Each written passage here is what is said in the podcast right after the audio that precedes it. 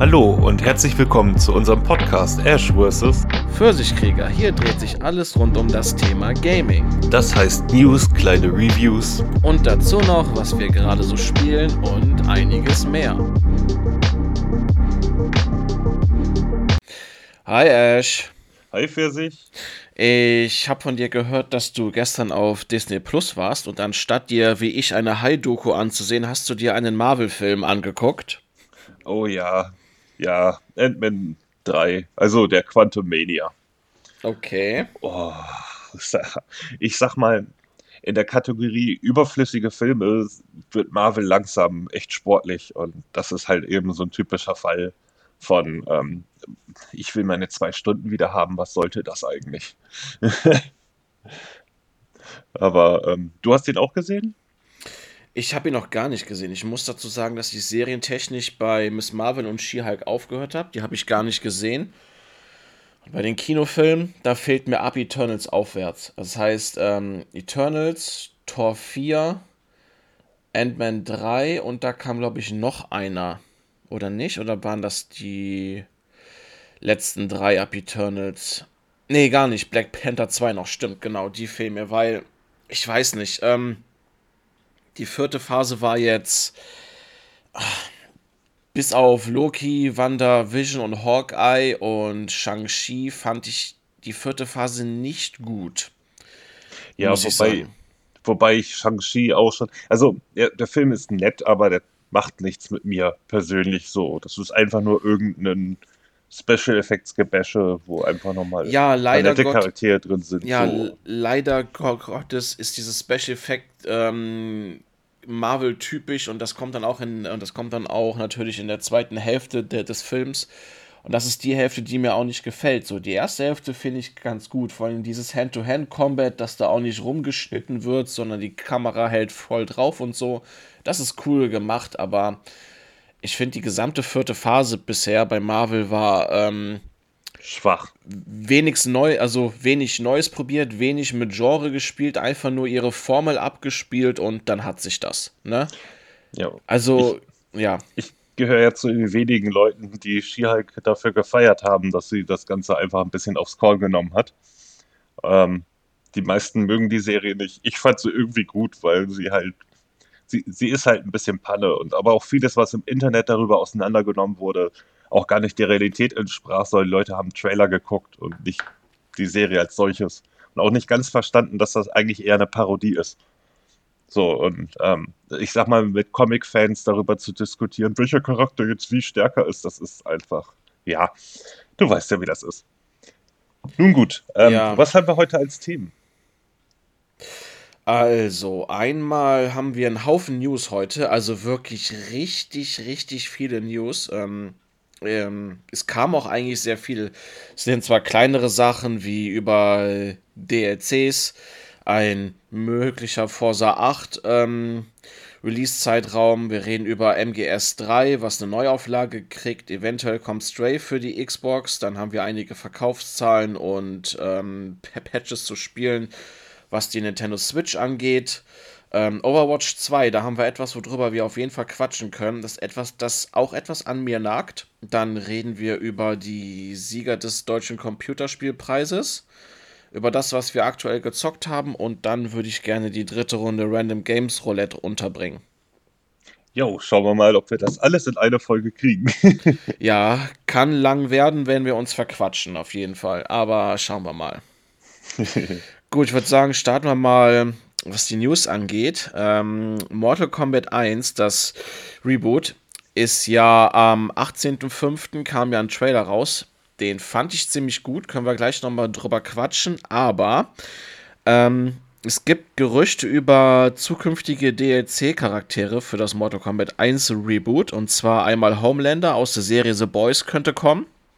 Was ich verdammt cool finde. Ähm, es passt irgendwie, weil er ja auch ein ziemliches Arsch ist. So, ne? Wobei der auch prima in Justice passen würde. Einfach als Parodie von Superman. Ja, genau. Ähm, ist aber auch ganz interessant, dass der Homelander aus der Serie anders dargestellt wird als in den Comics. Aber ähm, Ja, ist aber ganz gut, dass er in der Serie, glaube ich, anders dargestellt wird als in den Comics. So, dann hat man das noch so als Kontrast, wenn man sich beide Sachen gibt.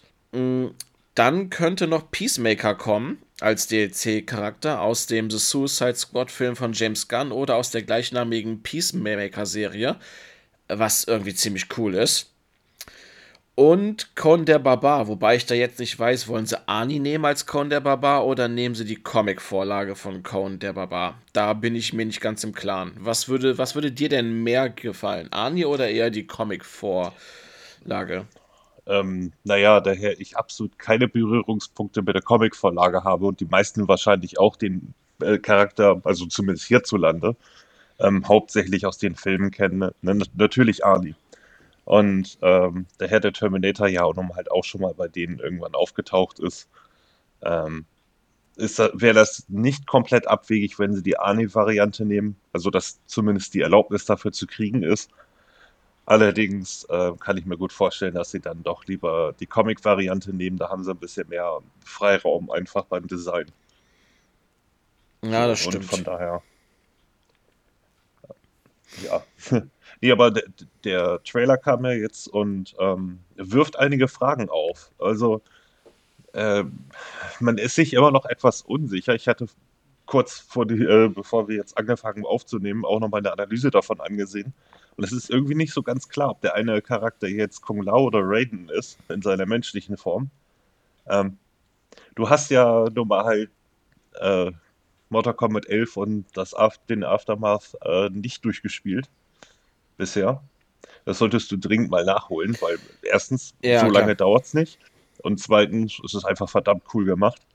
Ähm, aber doch im Groben und Ganzen macht dieser Reboot Sinn. Ich frage mich halt nur, was machen sie mit den Charakteren, die dazugekommen sind, weil einfach einige davon nicht existieren können. Wie die Kinder zum Beispiel eben, ne? Von, von Jax oder von ähm, Johnny Cage und äh, ja. Also ich, ich bin gespannt, was sie machen. Angeblich sollen sie ja auch ein bisschen an dem Kampfsystem gemacht haben, welches die Überarbeitung meiner Meinung nach absolut nötig hat.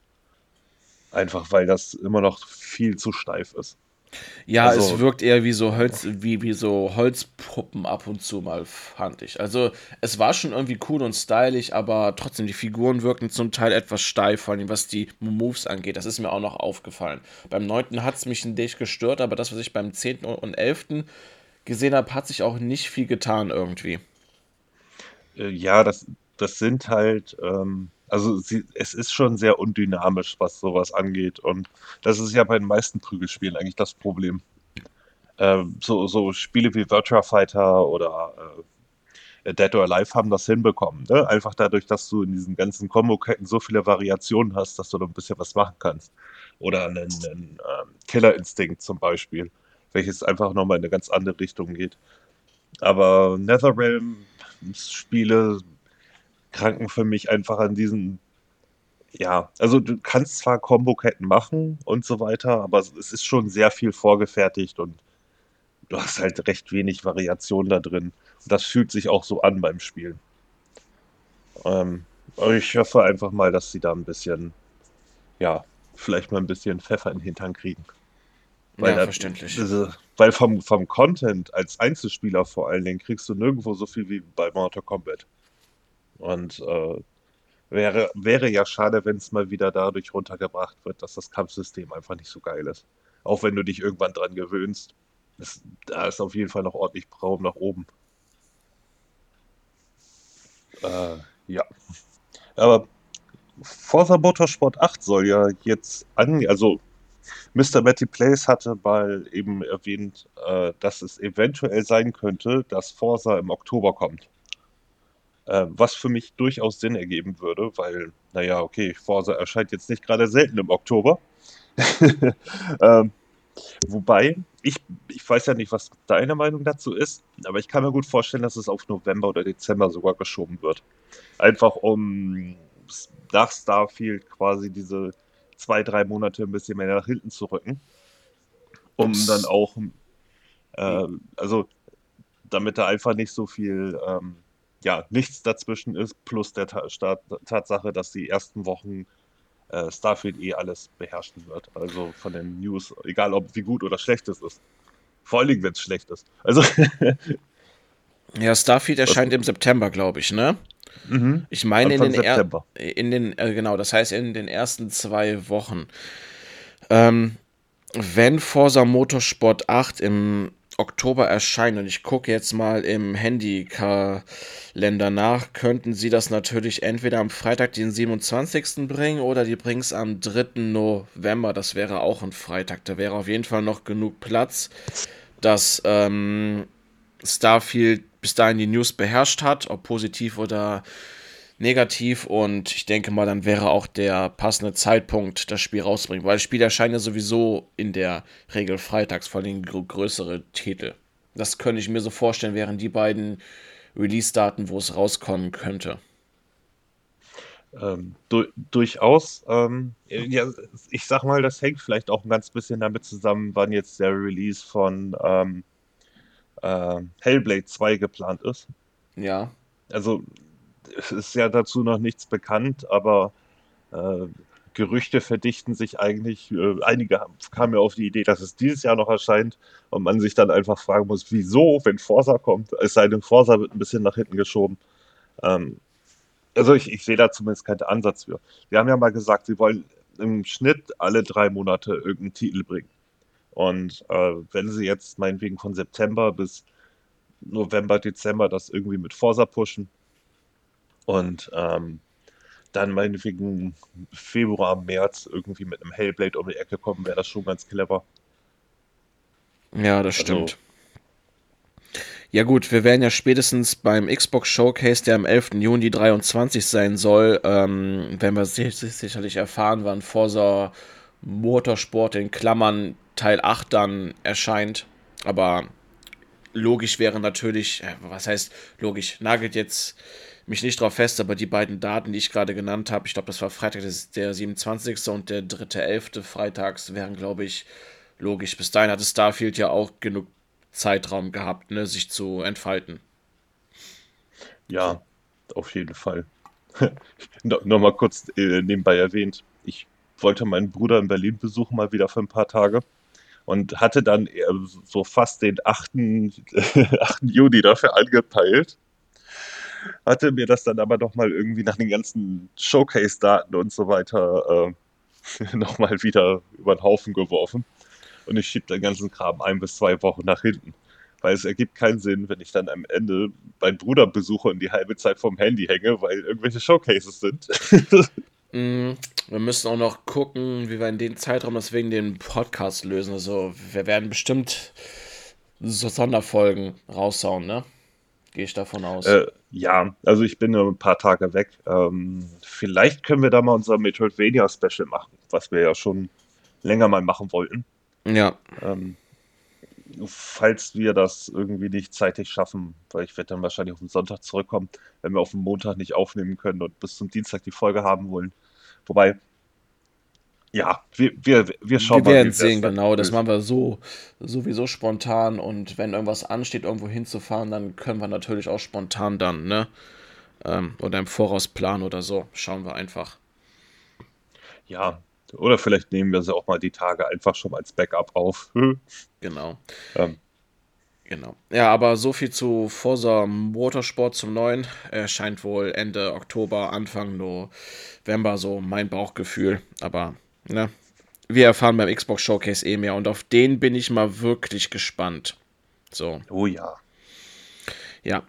Gut, kommen wir zu der nächsten News. Es geht sich um Metal Gear Solid 3. Ähm, angeblich soll, also seit 2018 brodelt die Gerüchteküche, dass zu dem Teil ein Remake in Arbeit sein soll und soll dieses dann doch für die Xbox-Konsolen kommen. Das ist die Frage, denn kürzlich hat man gelesen, dass Konami einige ihrer Marken PlayStation exklusiv gemacht hat. Darunter Metal Gear Solid, Castlevania und ähm, was hatten wir dann noch, was die gemacht haben? Genau, und Silent Hill, genau, die drei Marken. Und jetzt ist natürlich die Frage, da auch das Gerücht schon lange im Raum ist, dass ein Metal Gear Solid 1 Remake von Bluepoint in Arbeit ist, die ja zuletzt das Demon's Souls Remake gemacht haben, ist jetzt die Frage, ob die an beides arbeiten oder ob die nur an dem ersten Teil arbeiten oder am dritten Teil. Weißt du da eventuell mehr? Also sie haben mal auf Twitter zumindest ein Image geteilt, was sehr stark auf Castlevania hindeutet. Und also das ist alles gerade sehr wirr. Ich meine, in ein paar Tagen soll ja ein äh, Showcase sein. Mal sehen, ob dann tatsächlich dort was erzählt wird. Ähm, ich halte eigentlich auf jeden Fall für wahrscheinlicher, dass Bluepoint irgendwie nochmal die letzten Castlevania-Spiele neu auflegt. Weil äh, Bluepoint ja nie groß was eigenes gemacht hat. Die haben immer nur Neuauflagen gemacht. Wie die Uncharted äh, Collection da, also die Nathan Drake Collection. Oder Shadow of the Colossus. Oder Demon's Souls. Sie nehmen halt alte Spiele und verbessern die. Und das machen sie eigentlich sehr gut. Und das werden sie dann wahrscheinlich weiter tun. Und wenn sie sowas bei Castlevania machen, kann ich mir tatsächlich vorstellen, dass sie sich äh, die, äh, äh die Castlevania schnappen, an dem auch Kojima zumindest am ersten Teil be äh, beteiligt war. Äh, die von den Leuten fahren, die auch ähm, äh, Metroid gemacht haben, das letzte. Ja. Übrigens. Die ja eher so Devil May Cry mäßig waren. Oder vielleicht sogar noch der äh, Remnant of Innocence oder wie der hieß, von der PS2, vielleicht nochmal neu auflegen. Das war der zweite, der erste war Curse of Darkness, oder? Äh, nee, Curse of Darkness, ähm, nee, also, äh, die, die PS, das PS, äh, warte mal, Curse of Darkness war der Nachfolger, wo du Alucard, glaube ich, gespielt hast oder so. Genau, den habe ich äh. ja gezockt, den fand ich damals so cool. Das Problem nur an dem Spiel war, das war unglaublich träge, weil die Karten und die Laufstrecken waren so lang mhm. und dein mhm. Charakter hat sich kaum fortbewegt. Aber ich fand den gut. Den, ja, der entweder vor oder danach war, war so mehr in die God of War Schiene, glaube ich, vom ersten Teil. Den fand ich gar nicht so gut. Äh, ja, der davor war tatsächlich, also er hat schon sehr stark an Devil May Cry erinnert. Einfach rein vom Konzept, vom Kämpfen und so. Den habe ich auch nicht besonders lange gespielt, weil der mir einfach keinen Spaß gemacht hat. Ähm, und wie gesagt, das könnten halt die 360-Teile sein, äh, wovon es ja auch zwei Stück gab. Wobei der zweite ja ähm, nicht so beliebt ist. Und soll wohl ziemlich Bug gewesen sein. Ich bin nie dazu gekommen, ihn zu spielen. Ich habe ihn angespielt, aber ja. Aber wer, äh, wer steigt noch bei den ganzen Castlevania-Namen durch? Es gibt einfach zu ja. viele. Ja, und dass sich dann Sony jetzt auch, wie gesagt, laut Gerücht, ich weiß nicht, ob es handfest jetzt ist, wie gesagt, drei Marken von Konami exklusiv reingeholt hat. Wir wissen ja auch, dass ein Silent Hill 2 Remake in Arbeit sein soll. Ja, ähm, beziehungsweise wir wissen ja, dass es in Arbeit ist bei. Ja, wir wissen, dass es in Arbeit ist, genau. Und ganz ehrlich, wenn Silent Hill 2, sagen wir mal, komplett exklusiv jetzt für die PlayStation 5 kommt, gerne. So, ähm, ich bin jetzt nicht der übergroße Silent Hill-Fan, auf die Serie kann ich eigentlich ganz gut verzichten, ne? Ähm, dann soll es so sein, aber das mit Metal Gear Solid 3, worum es ja gerade geht, ähm, das hätte ich schon gerne für die Xbox. Also Teil 3 auf jeden Fall, wenn ein Remake noch vom ersten kommt, ja, okay, aber ich fand den dritten irgendwie am stärksten. Ja, ich fand den dritten mit Abstand, also nicht mit Abstand, aber ich, ich fand den dritten schon sehr schwach.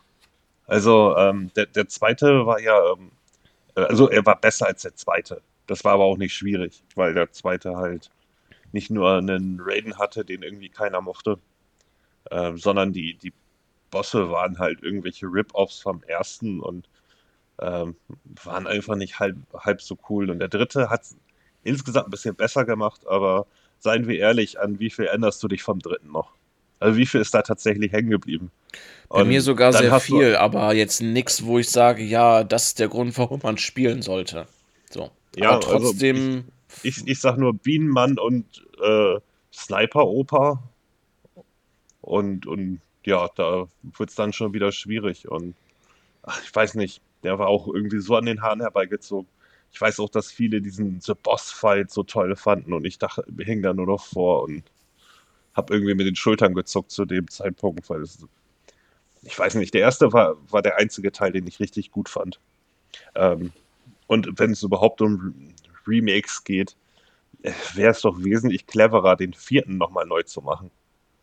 Also der, der nun mal halt auf der PlayStation 3 irgendwie festhängt und einfach heute auch nicht mehr spielbar ist. Du kannst ihn ja nicht mehr streamen. So, und da frage ich mich auch, warum der so auf der auf der PS3 so rumoxidiert, der vierte Teil. Das verstehe ich nicht. Ja, aber äh, sagen wir so, Konami zu hinterfragen ist ja sowieso so eine Sache.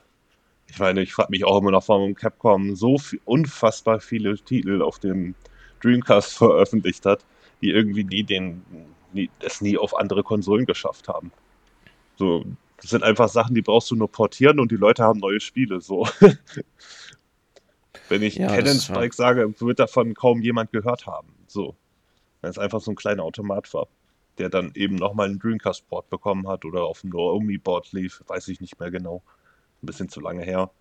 Und ja, ich meine, okay, bei Capcom wird es langsam besser. Ich meine, sie bringen ja ab und zu mal Collections mit Spielen, die man einfach seit Ewigkeiten nicht gesehen hat. Konami war ja auch mal so clever und hat eine GBA-Collection von den Castlevanias gemacht. Ich warte immer noch aber, auf eine DS-Collection, aber das wird bestimmt schwierig. Äh, ja, vielleicht. Äh, ich meine, das, das Suikoden-Remake steht ja auch, äh, HD-Remake, Remaster, was auch immer. Steht ja, ja Remaster. An. Ja. ja, dann bloß ohne Datum also es entwickelt sich langsam in eine Richtung, als würden sie tatsächlich ihre Marken mal anfangen zu nutzen, aber es geht halt alles sehr langsam voran. Ja, das stimmt. Ja gut, das war jetzt so viel zu MGS3 und ähm, ja, man wird bestimmt bei den Sony Showcases auch mehr dazu sehen. Und die nächste News, die wir haben, wird katakulär. okay, streunen wir mal um die News rum. Oh Mann. Ja. Dann. Das ist. Ähm, oh Gott.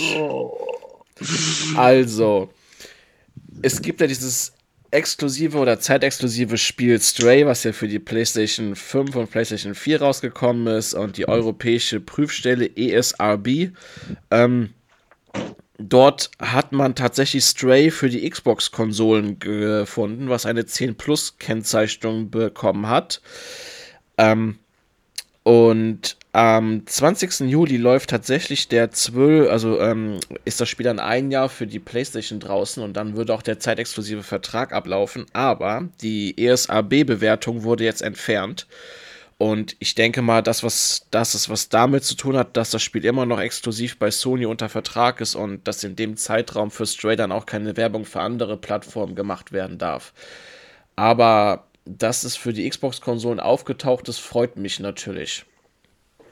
Ähm, ja, also zumindest, wenn sie es direkt in Game Pass bringen. Ich habe es auf der PlayStation 5 ja gespielt und äh, ich weiß, viele mögen das Spiel total gerne, aber ich finde, das Spiel ist durch und durch einfach ein Blender. Also Atmosphäre und so, Musik ist alles ganz toll. Die Grafik ist größtenteils auch ansehnlich. Aber das Spiel geht nur dreieinhalb Stunden. Vier, wenn du dir richtig viel Zeit lässt. Und ich sag mal, nach zwei Stunden äh, äh, habe ich das, also ich wusste ja, dass das Spiel so kurz ist. Und irgendwie nach rund zwei Stunden Spielzeit hatte ich irgendwie überhaupt null Motivation weiterzuspielen. Ich hatte es ausgemacht und habe dann nochmal irgendwas anderes gemacht und ich weiß nicht, ich musste mich richtig dazu treiben, das Spiel einfach ja, wieder anzumachen und einfach weiterzumachen, weil das Gameplay selber einfach nicht gut war. Du bist eigentlich irgendwie ständig durch irgendwas eingeschränkt, was du nicht ganz nachvollziehen kannst, also vor allen Dingen auch optisch nicht nachvollziehen kannst. Und äh, ab und zu musst du halt mal eben, um durch bestimmte Sachen durchzukommen, Triggerpunkte erwischen, die dann auch ganz gerne mal ein bisschen daneben waren. Ich meine, ich habe es zum Release gespielt, vielleicht wurde es nochmal verbessert. Aber ähm, mehr als nett war das Spiel nicht. So okay. Ist, also, wenn es jetzt in Game Pass kommen würde, würde ich mir auch zweimal überlegen, ob ich es nochmal durchspiele. Ich meine, es ist kurz genug, um es nochmal durchzuspielen, aber also ich, ich mag ja solche Spiele auch vor allen Dingen. Ich mag auch vor allen Dingen Katzen. Aber nee, das Spiel war es einfach nicht. Ja, ich freue mich drauf. Ich werde es auf jeden Fall spielen, Stray. Und wenn es für die Xbox-Konsolen kommt, ähm, ja, ich freue mich, wenn es überhaupt kommt. Ich dachte, das wäre so ein Spiel, das bleibt dann ewig auf der PlayStation hängen. So, leider ist Kena jetzt noch nicht für andere Konsolen angekündigt, aber ich gehe davon aus, das bleibt dann ewig darauf. So, leider. Wahrscheinlich. Es war, glaube ich, auch nicht so erfolgreich. Zumindest habe ich nicht davon gehört, dass es erfolgreich war. Und Sony gibt immer damit an, wenn irgendwas, das mit ihnen zusammenhängt, erfolgreich war. Also. Ja, das stimmt. Gut, so viel zu Stray. Das könnte dann nach dem 20. Juli erscheinen für die Xbox-Konsolen. So lange läuft noch der zeitexklusive Vertrag. So, Jörn, die nächste News. Ja, ähm, Marvel's Midnight Suns erscheint jetzt doch noch für PlayStation 4, PlayStation 4 Pro, Xbox One, Xbox One S und X und die Switch-Version haben sie allerdings äh, gestrichen. Ja, ich ähm, denke mal, aufgrund der Technik des Spiels, dass sie das vielleicht nicht in einem zeitlichen Rahmen hinkriegen. Ich denke mal, die würden es hinkriegen, aber wie läuft das Spiel dann, ist die Frage. Ne? Und willst du wirklich ein Jahr nochmal Zeit und Geld da reinstecken, um eine vernünftige Switch-Version hinzukriegen, wenn das Spiel von den Verkaufszahlen doch nicht so erfolgreich war, aber von den Kritiken doch erfolgreich war? Das ist ja, glaube ich, bei dem Spiel so ein Ding, ne? Ja, also es soll wohl ziemlich gefloppt sein. Ich meine, genaueres haben sie jetzt nicht rausgegeben und was ihre Erwartungen waren und so weiter. Aber es soll doch schon ordentliche Stücke dahinter hängen geblieben sein. Und ich kann es auch verstehen. Ich meine, ihr Veröffentlichungszeitraum war auch nicht gerade der cleverste. Und, ah, ich, ich sag mal, äh, äh, die, die Spielart, also dieses rundenbasierte Strategiespiel mit einem Kartenspiel zu mixen, soll zwar gut funktionieren, aber ähm, die Prämisse davon hat ja bei mir vorher schon irgendwie äh, doch ordentlich Bedenken ausgelöst und da bin ich wohl nicht allein damit. Ja, das stimmt. Weil ja. Ein, einfach Spiele mit Kartensystemen mir momentan einfach völlig auf den Geist gehen. Und ähm, ich aber rundenbasierte Strategiespiele ganz gerne mag, aber es ist jetzt auch nicht mein Hauptgenre. Also ich will es mal wieder mehr spielen, aber ja. Dann ist es immer noch Wasteland 3, was ich dir dann empfehlen kann, auf jeden Fall, Eben, um einzusteigen. Ich, ich habe auch noch XCOM 2, ich muss auch Gears Tactics endlich mal spielen. Also. Oh, Gears Tactics war cool, außer der finale Boss, der hat mich aufgeregt, aber sonst war es geil. Und daher ich jetzt aber noch so viele Optionen auf der hohen Kante habe, warum soll ich jetzt 70, 80 Euro für eine Marvel Midnight Suns mit irgendeinem Kartensystem ausgeben. Bei Was bei dir weiß, sowieso Bauchschmerzen gibt. Ja, eben. Und ja. Gut, aber ich meine, ist ja schön, dass ähm, äh, das Spiel zumindest für die alten Konsolen noch kommt. Ich habe mich überhaupt gewundert, dass es noch gar nicht für die alten Konsolen erschienen war, aber gut, kriegt ja. man halt auch nicht mehr so mit, wenn man die neuen Konsolen hat. Ja, das stimmt. Dann ist es einem ja auch egal. Hauptsache, man kann es irgendwie spielen, ne? So. Ja, dann würde ich sagen, mampfe ich mich mal nach drüben zu, die, zu den kommenden zwei News. Ach man, oh, oh, der Überschwäger ist heute richtig. Boah, ja, das ja. sollte echt die Folge der. Welche. Pillen hast du denn geschluckt? ja, genau. Für die Nintendo Switch noch ein paar News. Und zwar die Server von Pac-Man 99 werden am 8. Oktober 2023 abgeschaltet. Ich wusste gar nicht, dass es Pac-Man 99 gibt. Ich denke mal, das ist dasselbe wie Tetris 99. Glaube glaub ich. ich. auch. Also so, so ein Versus-Dingen halt. Ähm, ja. Ich habe jetzt nur die Pac-Man-Variante da gespielt, ähm, die jetzt ähm, die, die, die Roguelike-Variante sozusagen, die es auch auf der Xbox gibt.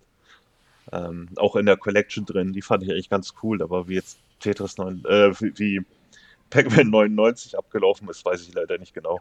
Nee, ich auch nicht. Ich weiß, dass Tetris 99 sehr beliebt ist und dass es eigentlich ein ziemlich cooles Spielekonzept ist. So, ne? Also. Ja, ja. durchaus.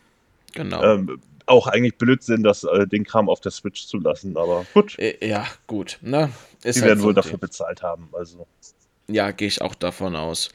Ja, die nächste News geht sich um The um, Legend of Zelda Tears of the Kingdom. Das hat sich bereits 10 Millionen Mal verkauft. Wundert jetzt keinen irgendwie, ne, bei so viel verkauften Switch-Konsolen und dem Hype und ja.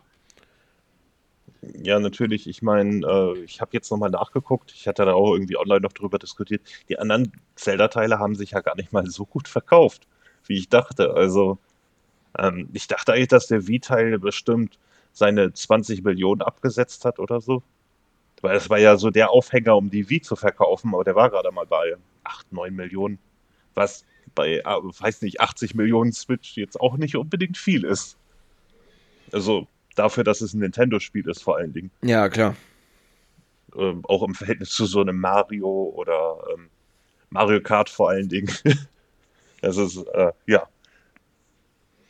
Da ja, und ähm, der Chefentwickler Eiji Numa hat in einem Interview noch erklärt, dass das Open-World-Prinzip von Breath of the Wild und Tears of the Kingdom vorerst die Zukunft der Serie darstellen soll. Bei der Erfolgsformel ist es jetzt auch absolut verständlich und klar, dass es so ist und sein wird. Ja, bin ich persönlich nicht so der Fan von, aber ich muss sagen, ich bin auch kein großer Zelda-Fan. Also, außer von dem Super Nintendo-Teil vielleicht noch. Ähm, alles danach hat mich nicht mehr ganz so sehr gereizt. Und ich sag mal, aber trotzdem, wenn ich einen Zelda erwarte, erwarte ich irgendwie so einen Dungeon Crawler. Weißt du, ein Action Adventure. Das Spiel hat damals Action Adventure definiert überhaupt, als das erschienen ist.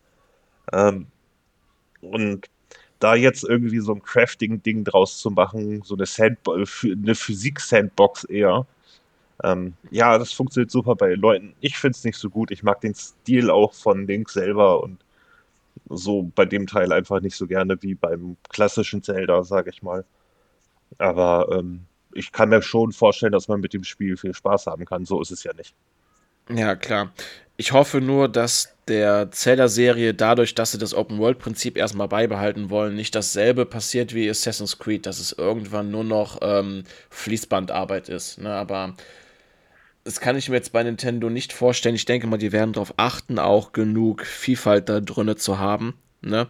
Gut, ich will jetzt den Ubisoft-Spielen und Assassin's Creed jetzt nicht vorhalten, dass sie keine Vielfalt haben oder so, aber es ist einfach eine Formel, die abgearbeitet wird und ich hoffe, dass das Zelda nicht passiert, so, ne? Das vor allen Dingen ist wichtig, dass einfach Zelda sich auch mal ein ganz bisschen auf die alten Stärken basiert, weil bei dem Teil jetzt wurde schon die, auch wenn es natürlich die absolut höchsten Wertungen überhaupt bekommen hat, aber hey, es ist Zelda, ähm, dass die Kritik dann doch schon laut wurde, dass wieder an Dungeons das alles so ein bisschen, ja, nicht, eben nicht mehr das hat, wofür Zelda mal stand. Und das geht den Leuten auch Stück für Stück mehr auf den Keks. Aber dafür können sie jetzt große Penismänner bauen. oder so. Komm, ne, es war aber klar, ne, wenn man schon so ein System hat, wo man Sachen zusammenkleben kann und irgendwas dran machen kann, dass die Leute sich äh, schwimmende, fliegende oder fahrbare Penisse hinstellen irgendwo. Ja. also, also mal ganz ehrlich. Ne? Ja, Nintendo, die Crafting-Idee war super. Ja, und die letzte Nintendo News für heute ist, dass ähm, das Tales of Symphonia Remastered ein Patch bekommt. Und zwar gab es in dem Wüstengebiet Triad, ähm, ist es dazu gekommen, dass ähm, das Spiel Slowdowns bekommen hatte. Und der Patch beinhaltete auch noch, dass bei einigen Bosskämpfen das Spiel eingefroren ist. Ich würde jetzt sagen, das Spiel ist gebringt, aber ich glaube nicht, dass so viele den Joke kennen. Oh ja. Ja. Ähm, Tales ja. of Symphonia ist ja sowieso so ein technisches Ding. Ich habe jetzt nicht genau darauf geachtet, ob für die anderen Konsolen die Fehler auch äh, bestanden, die die Switch-Version gehabt hatte und ob da noch Patches für gekommen sind. Aber ich hoffe mal, dass für die Barton Kaitos HD Collection Bandai Namco da eher drauf schaut, dass sie technisch laufen. Ja, wer weiß. Also ich meine, 60 Frames sind irgendwie anscheinend immer noch nicht erschienen. Zumindest habe ich davon nichts gehört. Was ja schon peinlich an und für sich ist. Äh, ja, ich keine Ahnung, was sie sich dabei gedacht haben und vor allen Dingen auch so viel Geld dafür zu nehmen. Das Spiel kostet, glaube ich, 40 Euro oder so. Die haben nichts ja, gemacht. Doch, doch, und, doch, die, genau, ja. und die Switch-Version ist mit Abstand die schlechteste Version vom Spiel, die es je gegeben hat. Und ähm, ist ja schön, dass sie ein paar Fehler beheben, aber ja. Es ist schwierig. Ich weiß nicht. Also ich finde, warum bringt man sowas raus, wenn man eh keinen Bock hat, das richtig zu machen? Ja, einfach nur bei den Hardcore-Fans kurz Kohle abkassieren und ne, dann hat sich das, glaube glaub ich. Ich finde es schade, weil Tales of Symphonia, ich hatte damals ein GameCube vom Kumpel ausgeliehen, der hatte meine PlayStation 2 gehabt. Äh, wir haben uns dann immer drei, wir haben uns dann drei Spiele ausgeliehen. Bei mir war es MGS Twin Snakes, Tales of Symphonia und Eternal Darkness. Äh, Twin Snakes habe ich durchgekriegt. Eternal Darkness war dann nicht meins irgendwie, also zu dem Zeitpunkt nicht. Ich glaube, wenn ich es heute spielen würde, würde es mir, glaube ich, mehr gefallen.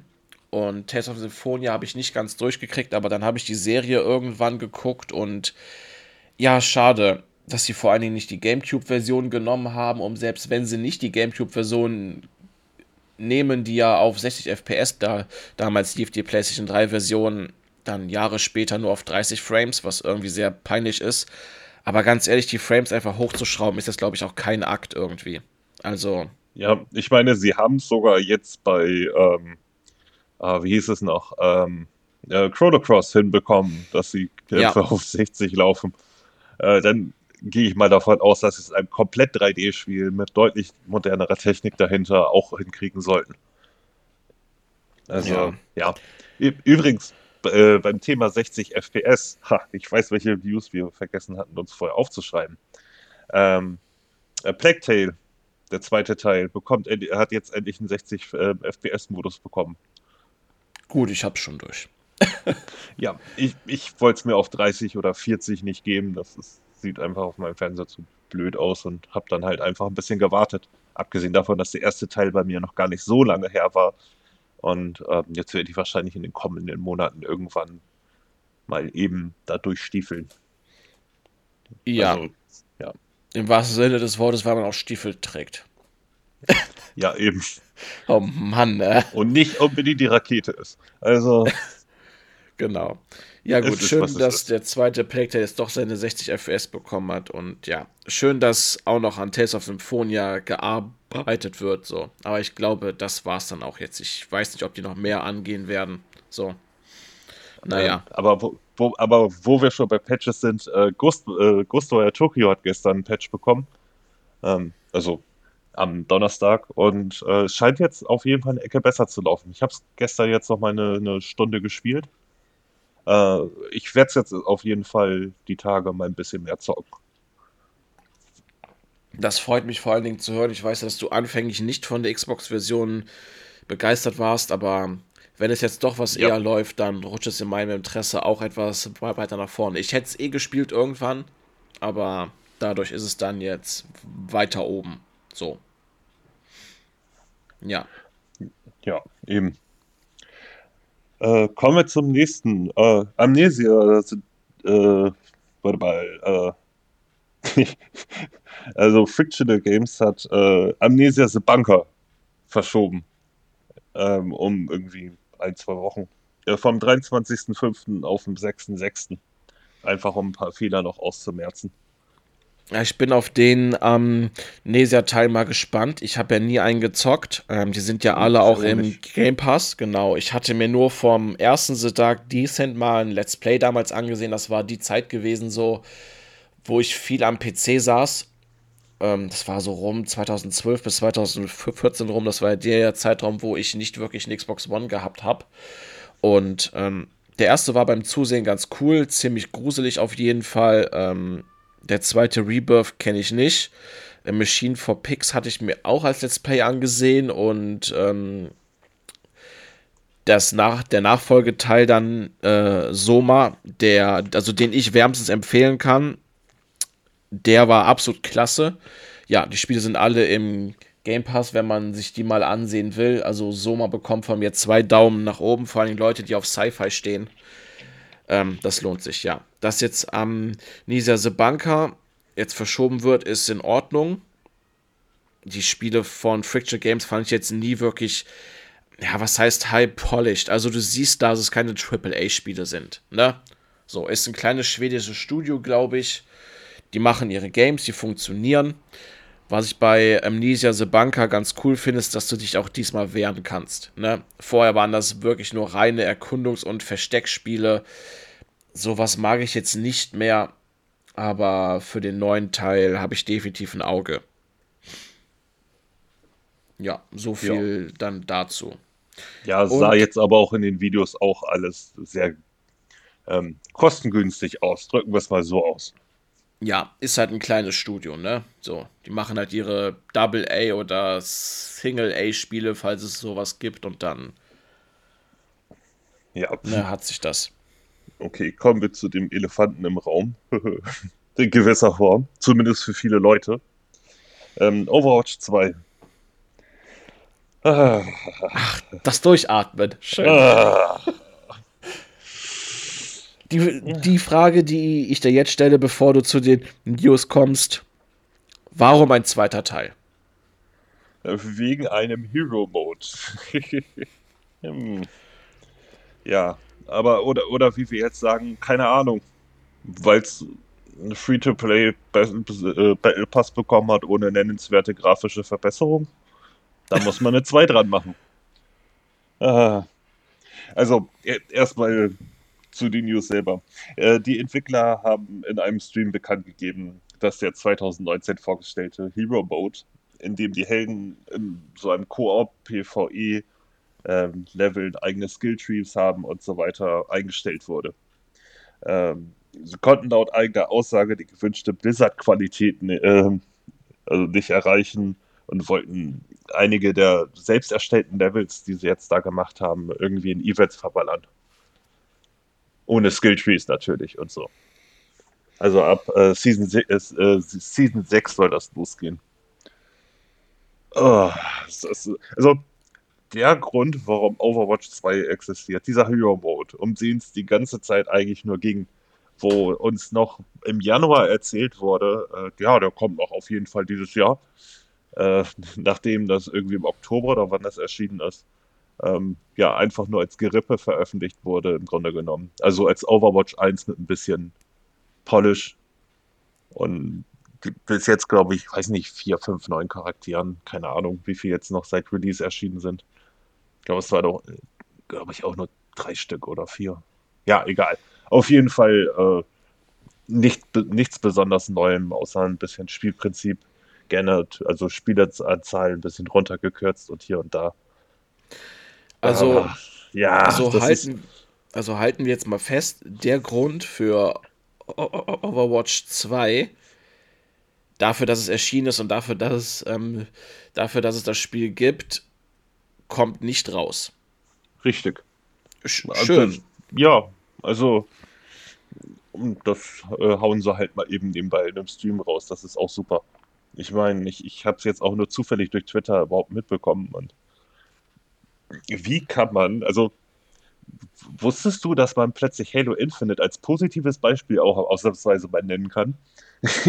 ich meine, das ist ja auch nicht ganz feature komplett erschienen, aber es war im Groben und Ganzen, also bis auf den Koop und eine Schmiede, die meistens ja eh etwas später kam, äh, ähm, die auch tatsächlich auch nachgekommen sind nach einem Jahr.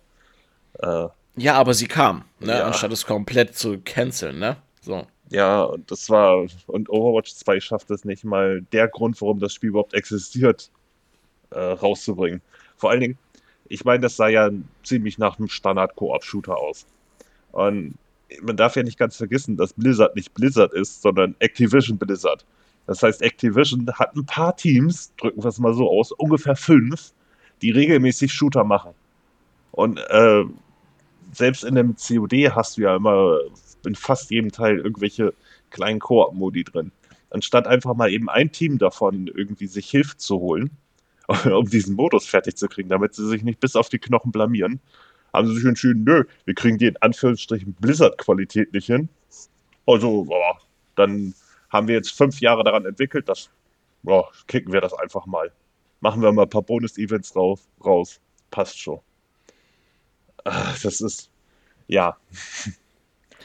Gut, da wir beide das Spiel nicht spielen und uns beiden, glaube ich, ziemlich mhm. Jux ist. Also ich, ich habe es ein bisschen gespielt, einfach weil ich mir dachte, wenn der Korb eh noch kommt, dann kann ich ja noch mal ein bisschen Extras freischalten und so ja, weiter. Und ich hätte mir am Anfang sogar gerne den Season Pass geholt, aber der, Inhalt des Season Pass war so enttäuschend, dass es mir nicht mal die 10 Euro wert war. Ansonsten ist, ist es ist ja nach wie vor ein nettes Spiel und so weiter, aber der Hauptpunkt, der mich jetzt gezogen hätte, war halt dieser Koop. Und ich habe jetzt von so vielen Leuten gehört, dass sie es jetzt auch deinstalliert haben, weil das ist ja eigentlich nur der einzige Punkt, auf den sie die ganze Zeit gewartet haben. Ansonsten hatten sie halt durch die Jahre an Overwatch 1 eigentlich auch schon die Schnauze voll.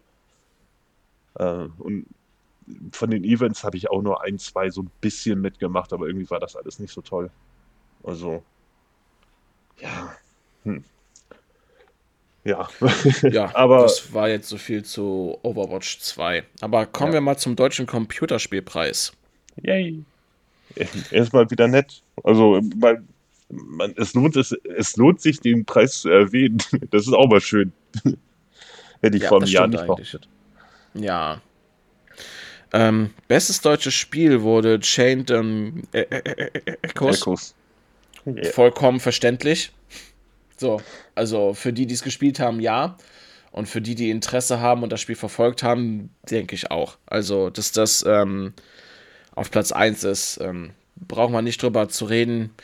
Jeder, der sich auch nur ansatzweise für Rollenspiele interessiert, sollte es gespielt haben. So sehe ich das auch wenn, wenn ich mich mal so umgucke in meiner Bubble, so wer es gespielt hat, ist hellauf begeistert und äh, meistens danach enttäuscht von anderen vergleichbaren Spielen irgendwie. weil, die einfach diese perfekte Balance hinbekommen haben. Ich bin ja selber noch nicht dazu gekommen. Ähm, ich hader gerade mit mir, welches mein nächstes großes Spiel sozusagen ist. Ähm, aber Chained Echoes werde ich auf jeden Fall noch ähm, bis spätestens August oder so gespielt haben, denke ich. Da freue ich mich auf jeden Fall drauf, wenn wir dr dr drüber quatschen können, weil das, was ich noch alles vom Spiel weiß, ist noch echt frisch in meinem Kopf und dann lohnt es sich auch, äh, darüber zu quatschen. Ja, auf jeden Fall. Ja. Beste, Nix, bestes, ja. bestes Debüt äh, war Signales, das du ja angespielt hast, ich noch nicht.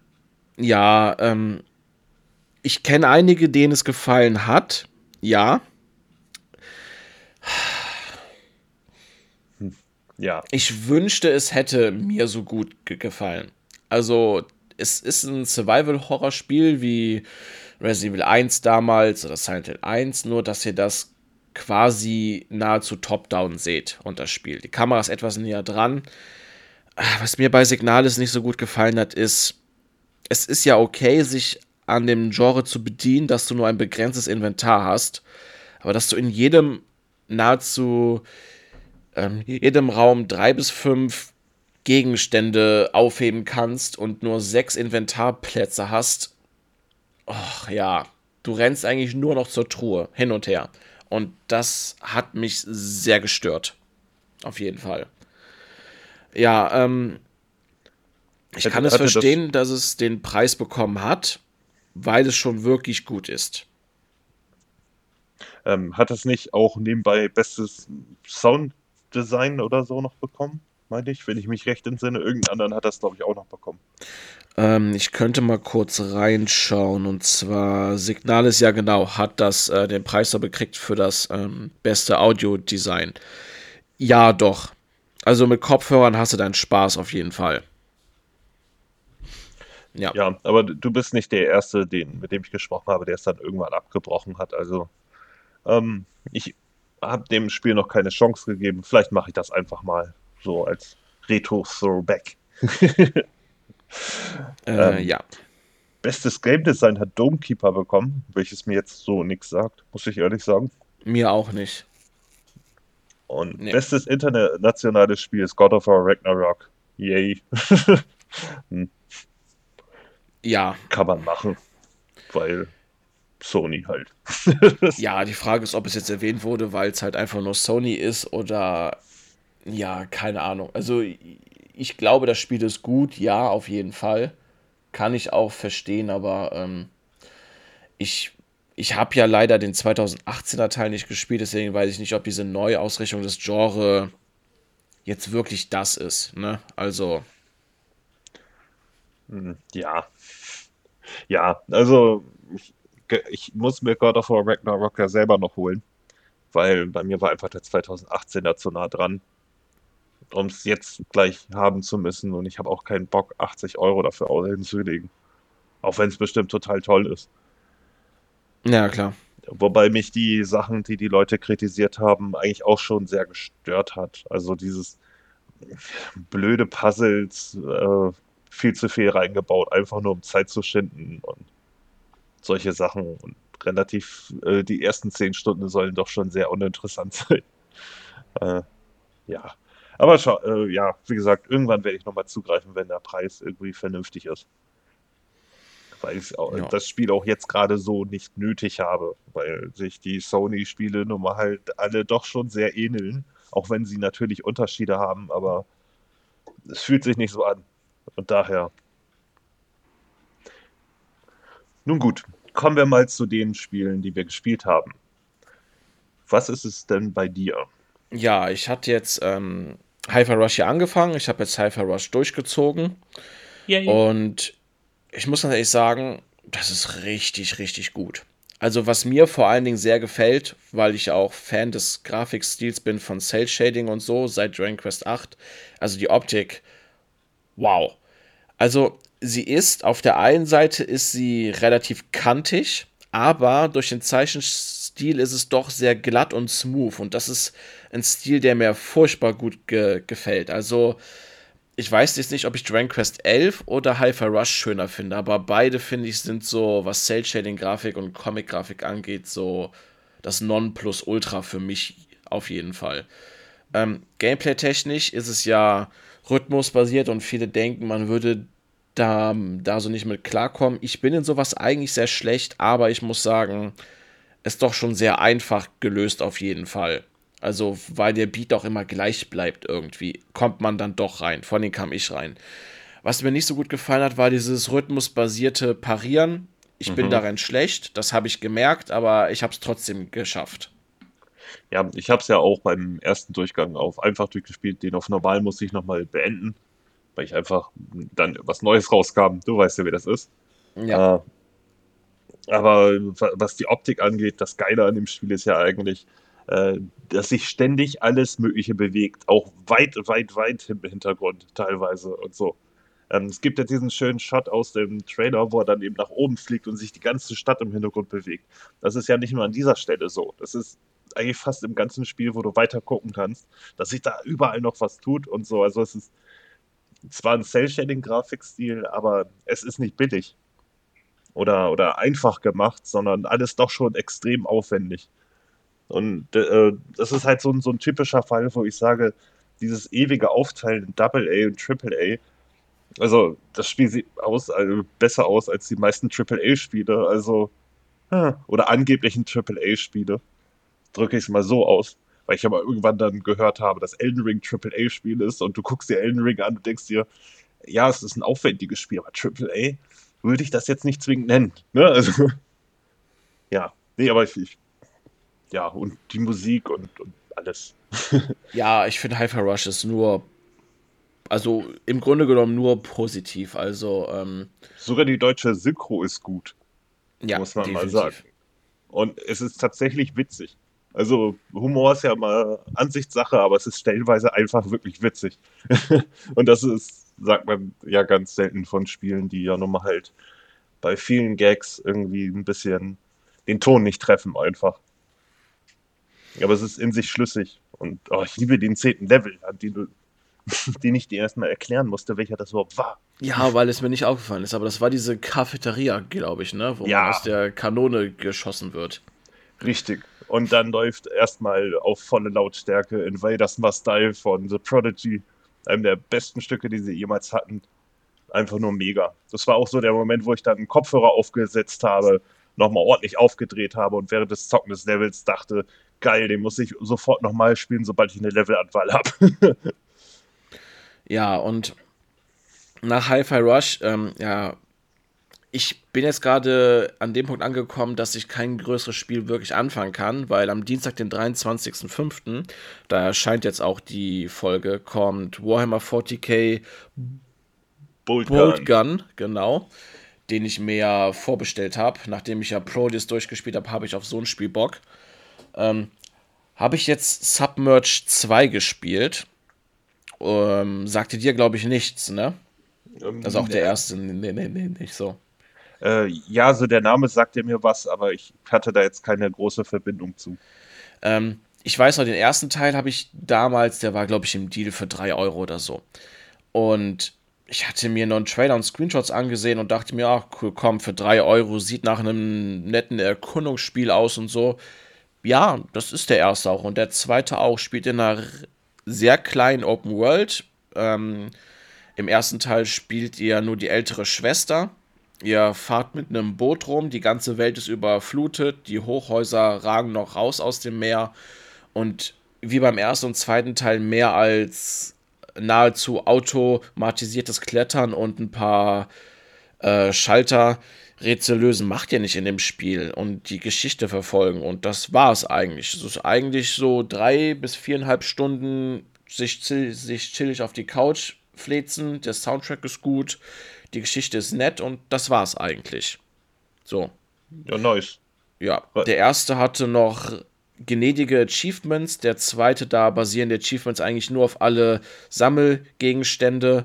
Das sind wirklich viele im zweiten Teil. Habe ich jetzt nicht äh, geholt komplett, aber die Spiele sind einfach nett. Wenn man mal was anderes, so Endzeit-mäßiges spielen will ähm, und man gerne ähm, ja, sich zurücklehnt und einfach nur zocken will, dann lohnen sich die Spiele auf jeden Fall. Submerged 1 und 2.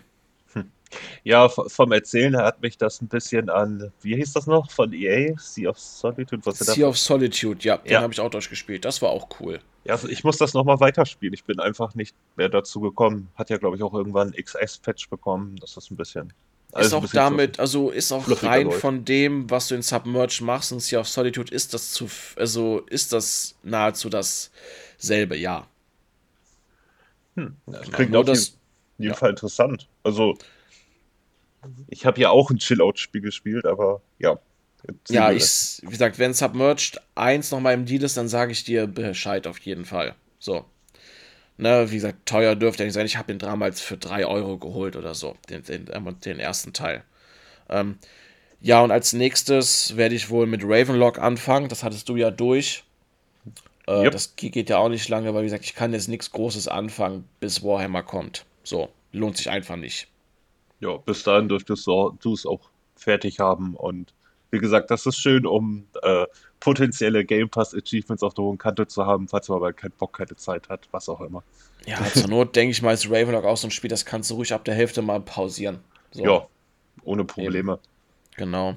Also äh, ich weiß nicht, wenn, wenn man über Ravenlock erzählt, das klingt immer so ein bisschen negativ, aber ähm, das Spiel ist nett. Also, warum nicht? Kannst du halt mal prima nebenbei äh, zocken.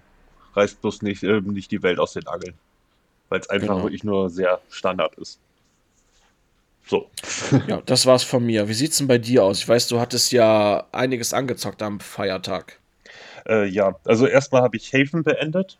Äh, das hatte ich ursprünglich schon auf der Xbox gespielt, aber wenn es schon bei PS Extra mit drin ist und Premium, äh, dachte ich mir, warum nicht? Es ist kurz und nett und das Spiel hat auch mit Abstand die realistischste menschliche Beziehung, glaube ich, egal welchem Spiel.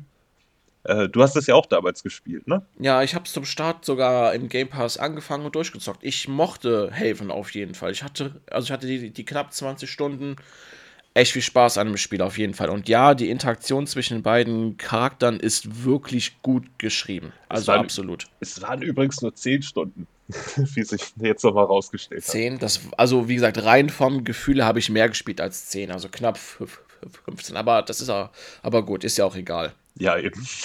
Aber es ist ein nettes, kurzes Spiel auf jeden Fall. Es ist relativ leicht.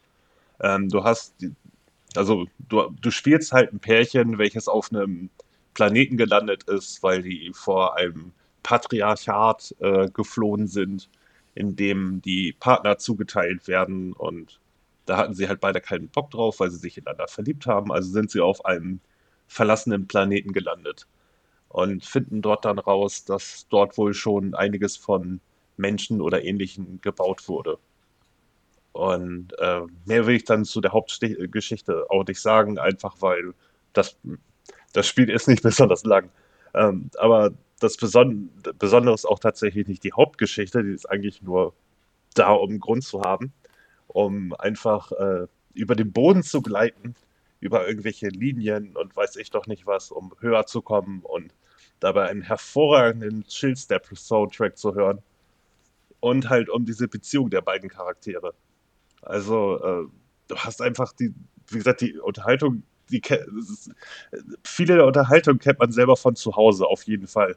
Also, wenn es darum geht, dass die beiden im Bett liegen, äh, er eiskalte Füße hat und sie zusammenzuckt und er nur zu ihr sagt, ja, entweder kann ich sie jetzt bei dir anwärmen oder du wirst nachts irgendwann von kalten Füßen überrascht und stehst dann senkrecht im Bett.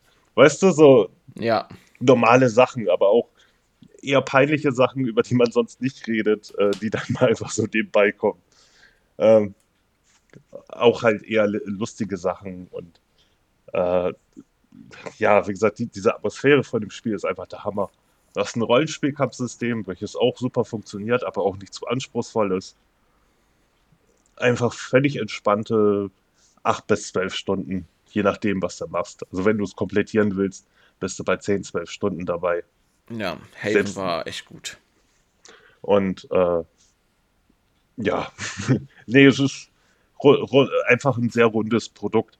Es ist jetzt kein Spiel, für das ich, glaube ich, den Vollpreis ausgeben würde, aber wenn ihr es mal auf der Xbox jetzt nicht im Game Pass gespielt habt, dass man irgendwann für einen 10er im Angebot sieht, also habt ihr auf jeden Fall keine schlechte Zeit mit. Ansonsten bei PS Extra und Premium ist es gerade mit drin. Ähm, auch die PlayStation 4 und PlayStation 5 Version muss man vielleicht auch mal erwähnen, weil es ist, kommt bei denen ja bald öfters vor, dass da nur eine ältere Fassung drin ist. Äh, ja, aber auf jeden Fall empfehlenswert. Spielt es auf jeden Fall mal an. Ja, ich habe einfach Spaß gehabt. Wie gesagt, genug Spaß, um es noch ein zweites Mal zu spielen. Ja, äh, ja und von den neuen Spielen habe ich jetzt, äh, ja, Moment, jetzt muss ich tatsächlich wegen den Namen nochmal gucken, weil sie erst gestern erschienen sind, zum Zeitpunkt dieser Aufnahme. Dann mach äh, erstmal das, was so schlecht, schlecht lief derzeit. War das nicht, ähm, boah, wie hieß das nochmal, Eastern irgendwas? So, ja, wir sind, ja, wir sind nach einer kurzen Pause zurück, weil wir nachschauen durften, wie die Spieler nochmal heißen, die in den Game Pass kamen. oh Mann, ne? Also, das Eastern irgendwas ist Eastern Exorcist. Richtig. Und das funktioniert nicht. Das ist aber so die ganz kurze Form davon. Also, äh, du startest das Spiel und musst erstmal den Sound auf Maximum stellen.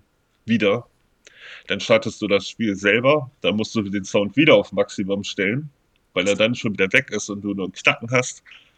Ähm, und dann schaffst du das Tutorial nicht, weil du äh, mehr oder weniger durch den Boden fällst, beziehungsweise am Ende des Tutorials einfach nichts passiert. Ja. Also du kannst ungefähr zwei Minuten, nicht, nicht ganz zwei Minuten spielen. Und dann kommst, kommst du aktuell nicht weiter. Ich meine, da wird sicherlich die Tage ein Patch zu kommen und so, aber grafisch sah es ganz nett aus. Also irgendwie so ein 2D-Metzel-Spiel äh, mit Samurai-Schwert, mit Blocken und Kontern oder so. Also mehr weiß ich jetzt aber auch nicht, weil ich konnte ja nicht das Tutorial beenden. Ähm, aber was noch äh, erschienen ist im Game Preview und damit auch gleich im Game Pass, ist Ghost Lore. Ich habe es gestern mal so eine halbe, dreiviertel Stunde angespielt äh, bin mir noch etwas unsicher, was ich von dem Spiel halten soll. Also es ist ein, ein äh, Action, äh, also ein Hack könnte man sagen, mit äh, random Karten und anscheinend relativ vielen Untersystemen, was die Special Moves angeht und die ganze Item-Auswahl und so. Also ich konnte da jetzt nicht innerhalb der ersten paar Minuten gleich ausmachen, wie das ganze Spiel funktioniert und welche Effekte das irgendwie alles noch haben soll. Deswegen ist es ein bisschen schwierig, was dazu zu sagen. Ich fand nur das Item-Management bis jetzt noch etwas suboptimal, auf jeden Fall. Die Grafik ist halt auch so ein Pixel-Stil, mag ich eigentlich ganz gerne, ist aber auch nicht wirklich schön. Ähm, irgendwie hat mich der erste mögliche Endgegner zweimal platt gemacht und dann hatte ich erstmal keine Lust mehr. ähm, man kann auf jeden Fall eine ganze Menge Klasse wählen und so. Und ähm, das ist jetzt, glaube ich, noch in Version 07 irgendwas. Ähm, also es ist noch sehr früh dran. Erfolge sind schon drin. Also falls man das anspielen will, genau deswegen kann man das auch jetzt schon tun. Äh, allerdings hoffe ich, äh, dass da doch noch einiges gerade beim Item-Management geta äh, getan wird. Weil äh, du, du hast halt so einen Pool, in dem alles reingetan wird und äh, kannst dann halt solche Runen meinetwegen einsetzen in so ein Feld, was du hast, bei dem ich jetzt aber auch noch nicht sagen kann, ob es da irgendwie noch ein tieferes System gibt, was die Anordnung dieser Runen angeht oder so. Dafür habe ich es halt nicht lange genug gespielt. Aber die ganzen Items werden so in den, äh, ja, in, in dieses Kästchen quasi gepackt. Und wenn du etwas rausnimmst, ist da eine leere Lücke. Das heißt, du kriegst was Neues, dann landet es in dieser Lücke. Und sowas mag ich ja überhaupt nicht. Vor allen Dingen, wenn das äh, die Itemstruktur relativ unübersichtlich ist. Und das Gefühl hatte ich halt. Ähm, ich sag mal, mal sehen, ob das Spiel noch was werden kann. Potenzial hat es allemal, weil eben random Karten auch den Vorteil haben, dass du dann einfach ähm, ja, re relativ hoher Replay-Value hast, vielleicht auch mit anderen Klassen. Aber ich, wenn ich jetzt sagen würde, es macht einen richtig guten ersten Eindruck, wäre das auch nicht ganz die Wahrheit. Aber hey, es ist im Game Pass, man kann es mal kurz anspielen. Ich hatte auch mal irgendwie halbe Stunde Video mal dazu hochgeladen, wie ich meine erste Anspielsession gemacht habe. Man merkt auf jeden Fall, dass das Spiel ursprünglich mal ausgedacht war. Äh, allein schon, weil die Triggerpunkte da manchmal ein bisschen schwierig sind, was Items aufnehmen angeht oder irgendwelche Gegenstände aktivieren oder so. Aber ja, wie gesagt, also es, es ist nicht gut genug, momentan optimistisch zu sein, aber auch nicht so schlecht, dass man pessimistisch sein sollte. Wenn das irgendwie Sinn ergibt. Ja, doch. Aber Ghostlaw ist das, worauf ich mich eigentlich so ein bisschen gefreut habe. Also von dem, was ich gesehen habe, du hast ja auch Gameplay hochgeladen und irgendwie gefällt es mir doch. Aber gut, ja, also, es ist derzeit noch in der Game Preview, da kann ich auch warten. Ja, also es ist so ein Spiel, welches ich gerne mögen möchte, wenn du verstehst. Also, und irgendwie scheint daran auch recht viel Interesse zu sein. Ihr, ihr müsst wissen, ich habe immer relativ wenig Klicks auf meinem Kanal. Ich mache auch nicht sonderlich viel Werbung oder so. Ich lade ja einfach nur Gameplay hoch. Und äh, das Spiel hat in nicht mal 24 Stunden mehr Klicks gemacht als Diablo bei mir. Also, ja. also als ich vorhin geguckt habe, waren es irgendwie 30, 40, keine Ahnung. Und äh, das ist schon für meinen Mini-Kanal eine ganze Menge. So, äh, Chia hat es nicht mal eigenständig auf 24 geschafft, weißt du so? Auch wenn ich ein Halo-Video habe mit 97.700 oder so. Äh, ja, das ist halt kein Standard. So. so was kann ja mal vorkommen. Eben, also oder also das ist sowieso interessant, wenn du bei dir mal so die Klicks durchguckst. Die, äh, die unterscheiden sich schon sehr stark. Und plötzlich hat mal eben eins meines äh, äh, Monster Hunter, äh, Entschuldigung, äh, Monster Boy Walkthroughs über 2000. Da ja, weiß man dann da aber auch, dass der Dungeon genervt ja. hat. also, ja, ja, aber ich mache das ja nicht, um Erfolg zu haben. Es ja, ist halt eben. nur interessant zu sehen.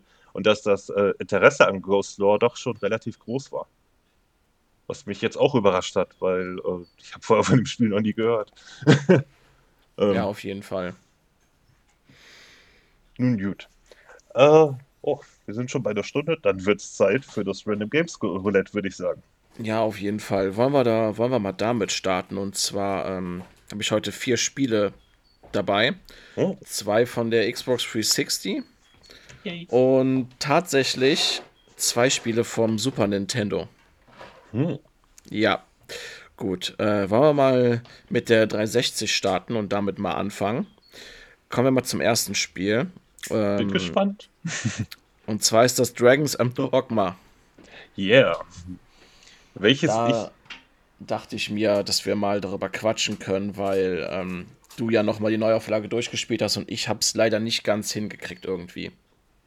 Kann ich verstehen. Ich hatte damals nämlich auch geplant, die 360-Fassung äh, nochmal durchzuspielen, weil zeitmal, das ging irgendwie dann nicht. Aber jetzt lag bei mir genug Zeit dazwischen, dass ich nochmal die Neuauflage, die ich mal irgendwann günstig, weiß nicht, für einen 10er oder so gekauft habe im Deal, oder 13, ähm, irgendwie nochmal Bock drauf hatte und äh, nochmal wieder durchspielen konnte und auch tatsächlich wieder sehr viel Freude dran hatte. Äh, interessant ist jetzt auch so im Nachhinein, äh, wie einflussreich eigentlich Dragon's Dogma war. Wenn du mal so die Elemente davon nimmst. Du hast ja ähm, NPC, quasi NPCs dabei, wovon du dir auch von Freunden einleihen kannst, ähm, der dafür dann aber auch was bekommt. Ähm, dann hattest du äh, Bosse, die du dann teilweise beklettern konntest. Aber äh, so, so Shadow of the Colossus mäßig, aber du hattest halt auch eine offene Welt. Oder, sagen wir, offene Welt ist ein, klingt größer als es ist. Du hattest ja eine recht große Sandbox. Und äh, beziehungsweise die wirkt am Anfang sehr, sehr groß. Wenn du es ein bisschen länger gespielt hast und die Karte aufgedeckt hast, merkst du, so groß ist die gar nicht. Ja, Aber, das habe ich damals auch gemerkt. Ja. Eigentlich ist die Karte gar nicht so groß. Aber trotzdem cool. Also macht Spaß zu erkunden. Und das ist halt doch schon eine Menge wert und recht cooles Kampfsystem. Äh, spielt sich so weg irgendwann, wenn man drin ist. Ähm, ja, Klassen macht Spaß, die Waffen machen Spaß. Ähm, die Story ist halt eher so nebensächlich. Ich fand ja auch interessant, dass sie eine Netflix-Serie daraus gemacht haben, die gar nicht mal so schlecht war. Drücke ich es mal so aus. Die war nicht richtig gut, aber ähm, die haben ja im Grunde genommen mit fast nichts gearbeitet, weil es eigentlich von der Welt her so eine Standard-Fantasy-Welt ist. Die, ähm, ja, einen ganz großen Drachen hat, den man dann auch in Etappen bekämpfen konnte. So, so eine Art Weltenboss. Hat auf jeden Fall hat auf jeden Fall eine Menge Spaß gemacht. Dann wurde es ja irgendwann noch mit einem Untergrund erweitert, der dann äh, keine Achieve Achievements enthielt oder sonst was, sondern einfach nur brutal schwer war. Mhm. War das nicht auch eher so ein, ähm, das war doch kein Untergrund. Man muss doch, glaube ich, per Schiff auf äh, dahin, oder nicht? Das war doch, glaube ich, ein Spielgebiet noch oder so. Äh, ich meine, das wäre der, äh, wäre auch nochmal irgendwie ein Untergrund gewesen.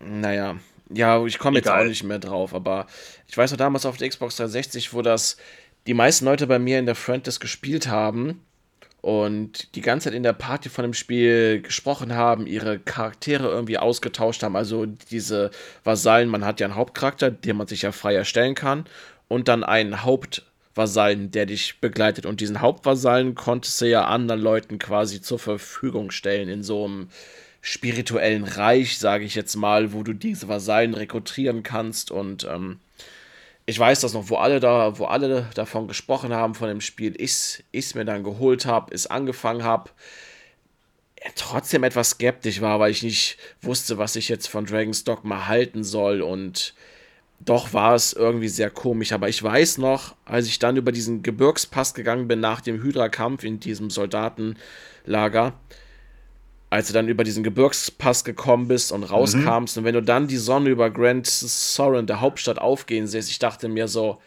wow, das ist fantastisch.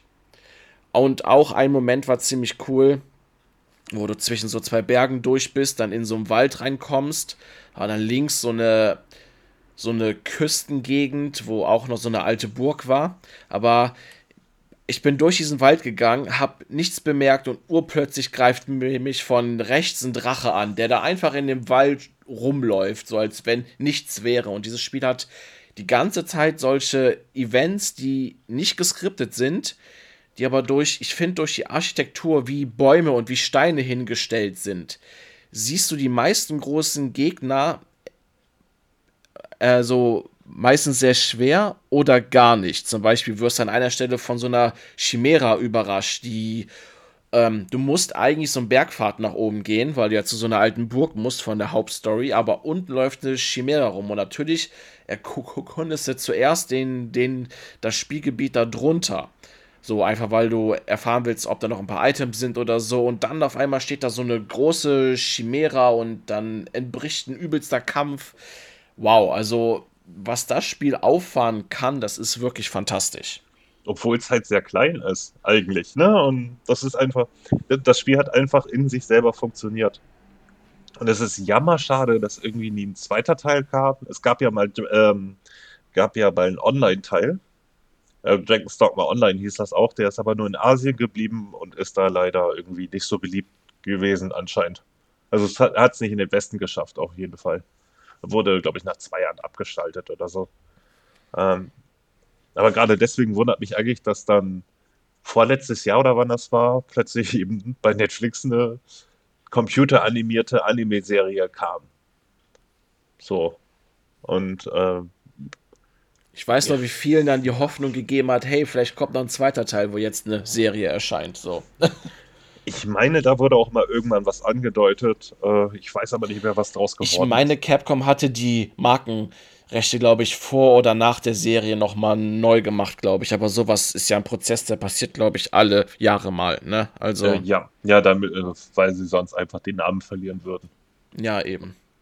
Und äh, ja, mit diesen Marken erneuern hat man ja eigentlich ständig, dass dann irgendwelche alten IPs einfach erneuert werden, um damit keine Probleme zu kriegen oder so. Gerade Nintendo ist da ja vorne dabei.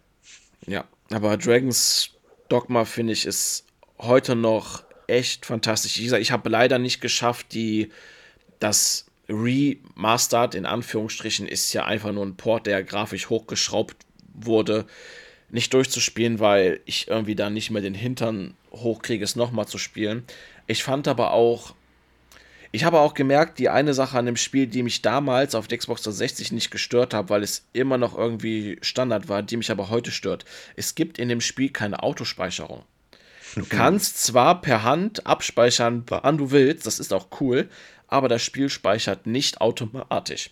Dann ist es tatsächlich vorgekommen, ich habe drei Stunden gespielt oder dreieinhalb und ich bin gestorben und durfte alles nachholen. Uh. Ja. Ja, das war nämlich, wo ich aus Grand Sorin los bin, wie ich eben erklärt habe, wo ja die Chimera unten an dieser Hügelkette kam, wo du ja eigentlich nach oben musst zu die, dieser Burg da, die ja überfallen ist, wo du dann später unter der Burg durch so ein Tunnelsystem durch musst. Wenn du dann kommst, ja, hinter der Burg ist ja so ein so ein Bergpass und die Burg ist ja zerstört und so, wo du dann da durch musst. Und ich bin bei dieser Chimera gestorben. Ich habe den kompletten Wald erkundet die Feinde komplett gekillt, die Items alle aufgehoben, dann gegen die Chimera gekämpft und eiskalt gestorben. Ah, Dreieinhalb ja, Stunden für die Tonne und dann habe ich erstmal ausgemacht. Ja, das ist nachvollziehbar. Die Tatsache, dass du dich aber das Spiel insgesamt an die Wege, und ich kann es ja überprüfen, ich hatte es ja erst vor drei Jahren oder so nochmal gespielt, äh, dass du das alles noch so weißt, und das ist zehn Jahre her oder so. Ja, aber das ist es ja. Diese Open World ist ja nichts Spektakuläres, aber irgendwie hat Capcom es geschafft, sie durch, durch Feinplatzierung so prägnant aufzubauen, dass du. dass es dir im Kopf bleibt. Zum Beispiel gibt es ja diese weit hier, wenn du von Grand Sauron aus ähm, nach Osten an dem Meer lang läufst.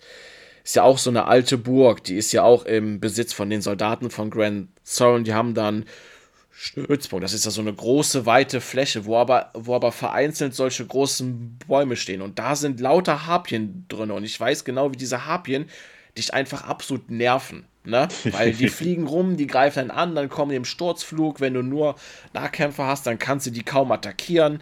Wie gesagt, das Spiel schafft es einfach, dich wirklich in dein Gehirn zu brennen. Unglaublich. Also für so ein Open-World-Action-Rollenspiel dass es wirklich schafft, in deinem Kopf zu bleiben, ist fantastisch. Wie gesagt, leider kam davon nie irgendwas, ne? Ja, auf jeden Fall. Aber ich, ich denke, das ist auch so eins der Spiele. Ja, sie haben jetzt natürlich ihre Jahre auf dem Buckel und hier und da. Aber wenn es im Angebot ist für, glaube Meistens ist es für 10,50 Euro im Deal. So. Ja, ja, ich meine, ich hätte es sogar mal günstiger gesehen. Ich weiß es aber nicht mehr genau. Auf jeden Fall ist es auf jeden Fall immer im Deal recht günstig. Und äh, wer einfach mal Bock auf sowas hat, dann ist es auch nicht so brutal umfangreich, wie es heute üblich ist. Ja, du, nee, nee. du musst keine 50 Stunden mit dem Spiel verbringen. Nee, ich glaube unter 30. Dann hast du es beim ersten Mal durch. Es gibt auch ein New Game Plus, dann behaltet ihr, dann behaltet ihr natürlich eure Stufe und ähm, könnt dann, es ist jetzt nicht so viel Story-Spoiler, aber gegen Ende des Spiels könnt ihr, es gibt da also bevor ihr zum Endkampf kommt, könnt ihr sehr weit nach unten in einem ähm, Dungeon gehen und die meisten Ebenen überspringt ihr einfach, weil die zu stark sind. Aber im, New, aber im New Game Plus habt ihr dann die Chance, ähm, das alles anzugehen. Und dann schafft ihr auch den DLC. So, weil der ist auch nur für New Game Plus ausgelegt. Ja, und extra knackig und so. Ähm, den muss man allerdings nicht machen. Wie gesagt, auch nicht für die Achievements oder Trophies oder was auch immer. Genau, ähm, der ist einfach extra. Ja, nee, aber ich finde, das ist durchaus noch eine Empfehlung für heute wert. Wir sollten auch mal irgendwann eine, eine Folge mit extra irgendwelchen Geheimtipps machen. Ja, und dazu zählt Dragons, ja, Dragons Dogma auf jeden Fall. Eben.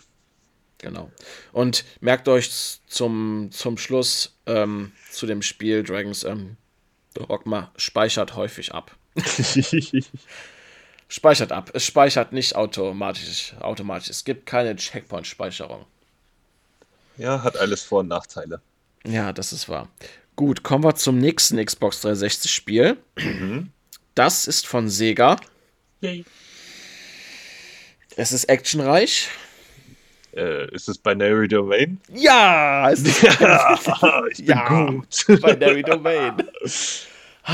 Mhm. Ein Cover Third-Person-Shooter, der natürlich entstanden ist, weil Cover-Shooter zu dem Zeitpunkt sehr beliebt waren. Binary Domain dachte ich zu Beginn, ja komm, das ist ein Cover-Shooter von der Stange. Im Prinzip ist es das auch, aber. Ich wollte sagen, im Prinzip ist es das auch. Im Prinzip ist es das auch und jetzt kommt das große Aber. Ihr kämpft nur gegen ähm, Roboter, klingt ziemlich lahm, aber einfach dieses befriedigende Gefühl, die in ihre Einzelteile zu zerschießen und sogar Schrauben rumfliegen zu sehen, das ist ich finde es zum Teil befriedigender, als bei Gears of War Locust zu zersägen. Ich weiß nicht warum, aber diese Maschinen einfach durch das Sturmgewehr in ihre Blechteile und Eisenteile zu zerschießen, es ist unglaublich spaßig. Nicht nur, dass das unglaublich spaßig ist, sondern ihr habt auch so ein Feature im Spiel, dass ihr was Headset euren Teamkollegen ähm, Sprachbefehle zu zuteilen könnt. Habe ich beim ersten Mal durchspielen nicht gemacht. Beim zweiten Mal funktioniert, finde ich, relativ semi. Ja, aber ich wollte gerade sagen, es hat irgendwie ja, nicht wirklich funktioniert.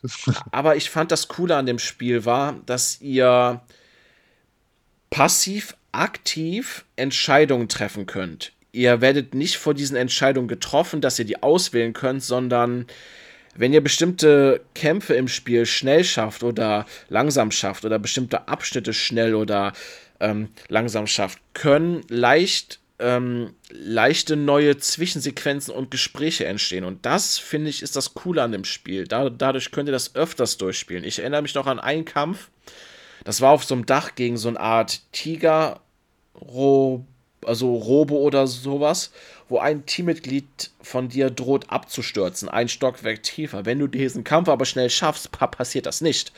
Und wenn du andere Teamkollegen dabei hast, dann kommen, wenn diese Person abstürzt, neue Gespräche und wenn die nicht abstürzt, kommen auch neue Gespräche. Dadurch verändert sich auch die Zuneigung von anderen Charakteren zu euch. Und das macht dieses Spiel einfach so verdammt cool, dass ihr das öfters durchspielen könnt. Und das hat mir so gut gefallen. Ich glaube, ich habe Binary Domain dreimal auf jeden Fall durchgespielt. Also, ich fand es richtig gut. Ich, ich hatte auch sehr wenig von dem Spiel erwartet. Du hast es mir dann damals zugeschickt. Ne, weil, ja, äh, das musst du unbedingt ja. mal spielen.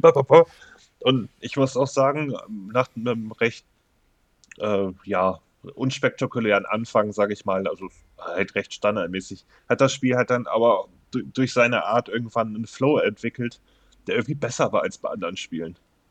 Also so vom Gefühl her, dass du auch das Gefühl hast, du tust etwas und ähm, das hat auch tatsächlich einen Effekt und läufst nicht nur einfach so eine Schießbude ab im eigentlichen Sinne, also so, so ein statisches Kabinett und so. Ähm, ich wollte das auch ganz gerne noch mal auf dem PC spielen, weil, ne, äh, höhere Auflösung, höhere Bildrate, das funktioniert leider nicht, weil das, äh, weil der Controller nicht richtig erkannt wird und da musst du rummodden, wie blöd, dass du da irgendwie die Chance hast, das tatsächlich äh, darauf nochmal zu spielen. Ich meine aber, ich korrigiert mich, wenn ich falsch liege, das soll sogar noch einen FPS-Boost bei der 360-Version bekommen haben. Ja, äh, dazu weiß ich aber auch nichts. Und nee. ja, ähm, Airwatch ist auf jeden Fall so, so ein typisches Relikt von diesen, in Anführungsstrichen, Billig-Shootern, die kaum beachtet wurden, aber dann, sofern ich das auch mal so in meiner Bubble mitgekriegt habe, doch recht beliebt wurden.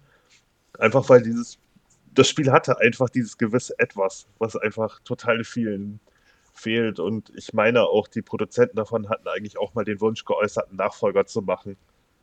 Ähm, ist aber bis heute nichts draus geworden. Und da ist noch sehr viel drin. ja, Binary Domain definitiv finde ich ein Third-Person-Shooter, den man sich heute noch geben kann. Ist auch öfters mal auf der Xbox im Deal. Ähm, ist natürlich die 360-Version. Aber wie gesagt, ähm, dadurch, dass ihr so ein großes Roster habt an Charakteren, die ihr dabei haben könnt, wo sich dann natürlich auch die Gespräche immer wieder neu sind und so, weil einige mögen euch von Anfang an und ein paar nicht. Ich glaube, es gibt auch so eine Art Zuneigungssystem, glaube ich, ne? Ähm Meine mein ich auch, das ist aber auch schon jetzt so ewig her, dass genau. ich gespielt habe. Aber wie gesagt, dadurch, dass ihr so viele habt und sich die Zuneigung, glaube ich, auch zu euch äh, verändern kann und so, habt ihr auch immer neue Gespräche und einige Zwischensequenzen verändern sich jetzt nicht komplett, aber sie kriegen immer noch einen neuen Drift rein und das ist und das ist verdammt cool. So lohnt es sich, das Spiel auf jeden Fall zweimal durchzuspielen. Bei Binary Domain eine klare Empfehlung und ist auch nicht lang, glaube ich, unter sieben Stunden, glaube ich, wenn mich nicht alles täuscht, ne? Ja, also, also sonderlich lang war es auf jeden Fall nicht.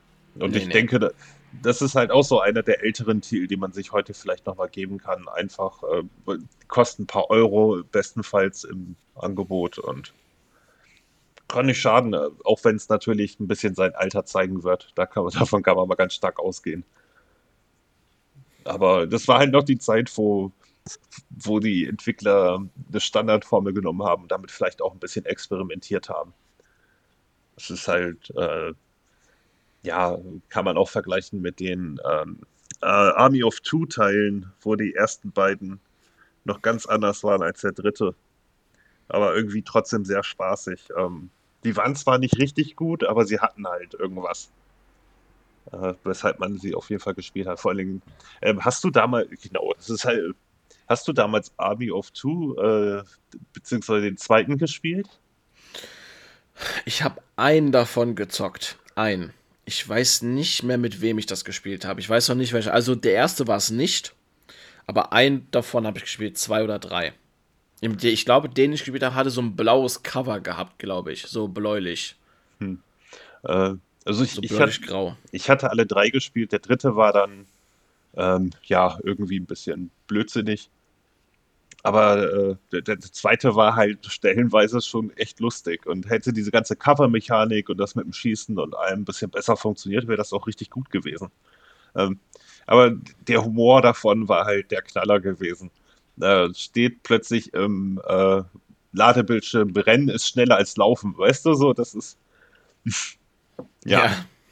Aber irgendwie, wie gesagt, nach, nach dem dritten ist ja auch äh, der irgendwie der so ein bisschen, weiß nicht, der war so ein bisschen wie das Dead Space 3 der Reihe.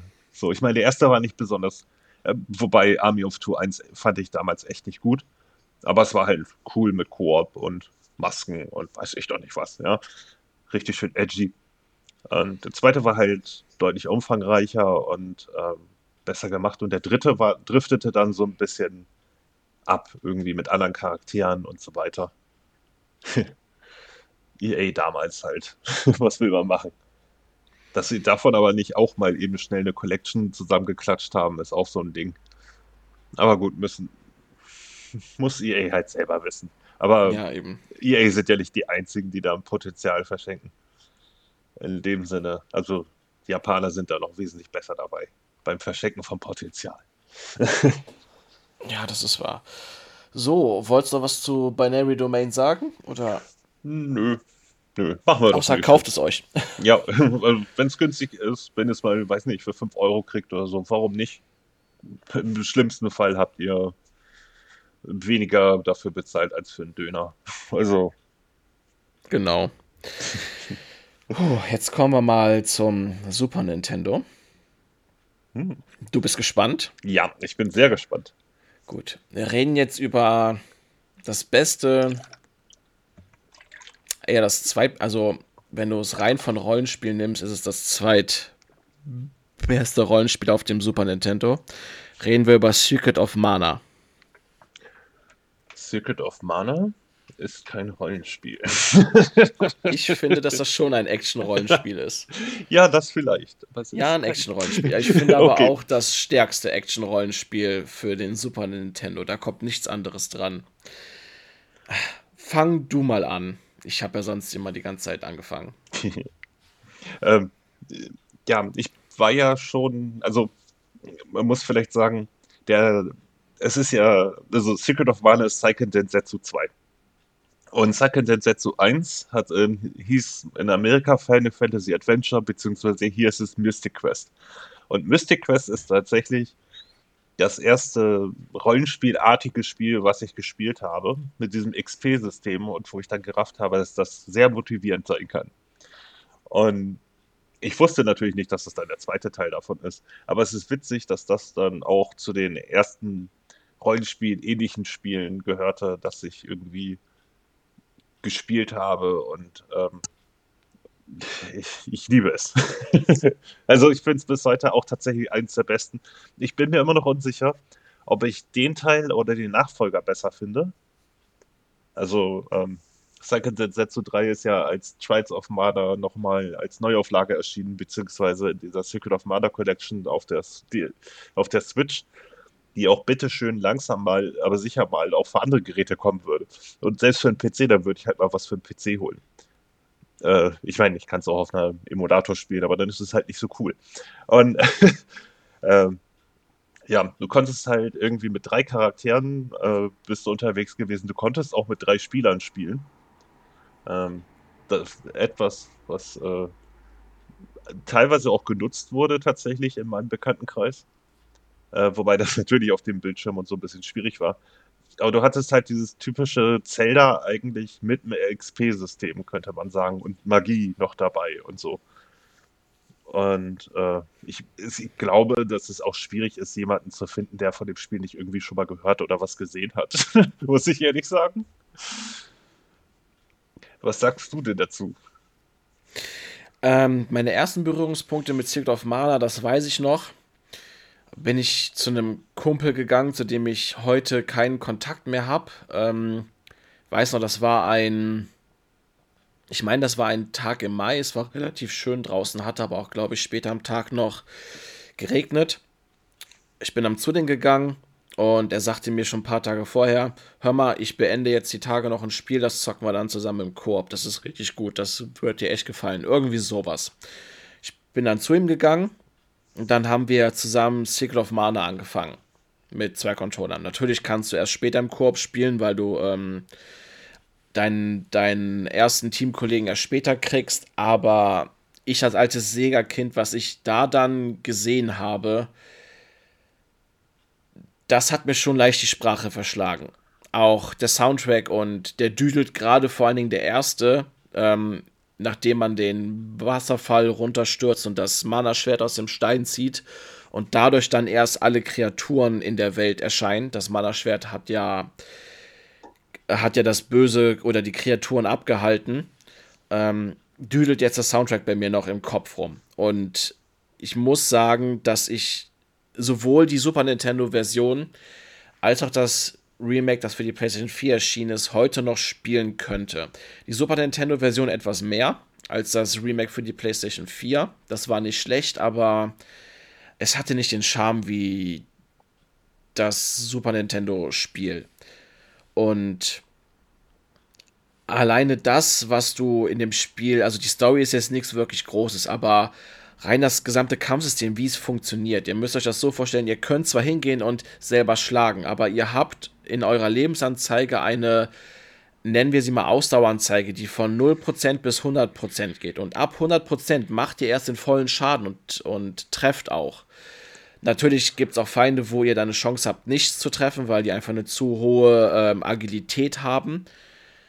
Aber dass die es geschafft haben, ein Action-Kampfsystem zu machen, was trotzdem irgendwie aktiv ähm, ATB ist, sozusagen. Ne? Also da kommt auch der Name Active Time Battle.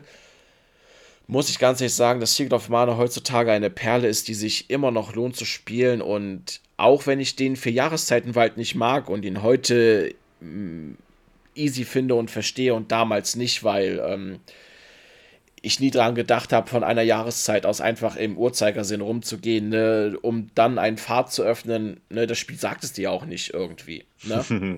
so, ähm, Deswegen gab es ja auch damals das dicke Lösungsbuch dazu. Ja, die, die Pappschuber-Box war, glaube ich, auch größer als jede andere, ne? Von, vom Super Nintendo. Ja, ich meine, das wäre auch das erste gewesen, was damit ausgeliefert wurde.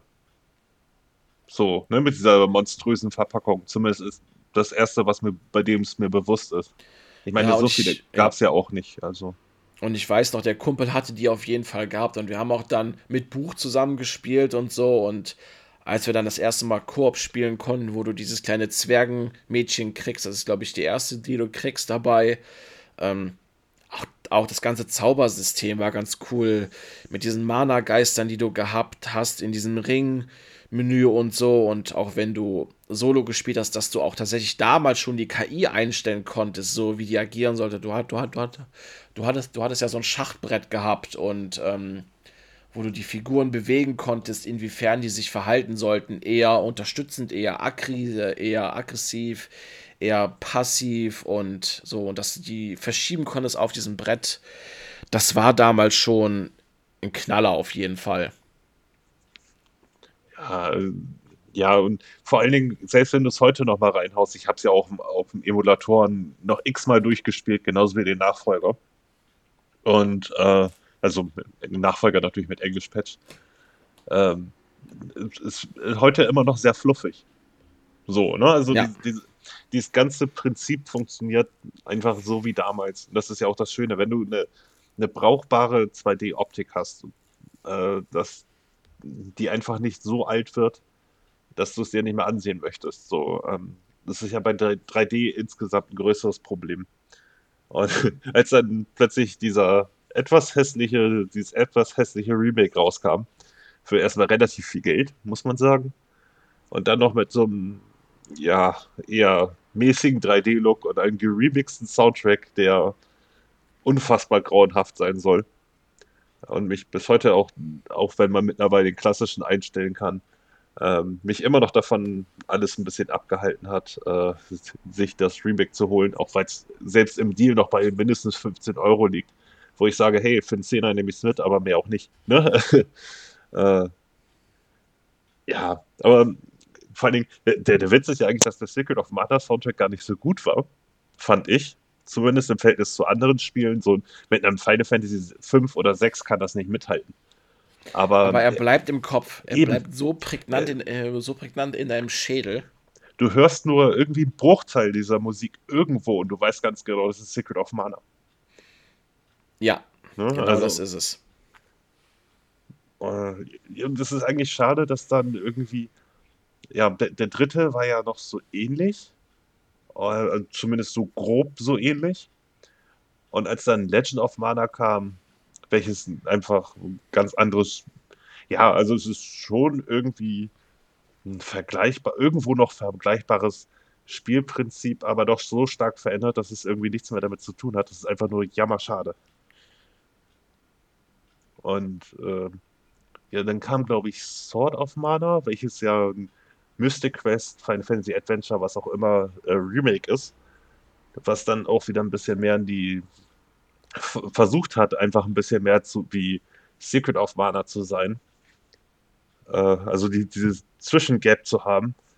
Und ich weiß nicht, also ich, warum machen sie sowas nicht mehr? Das ist eigentlich die Frage, auf die ich hinaus will. Warum? Weißt du, sie haben da eigentlich ein ja.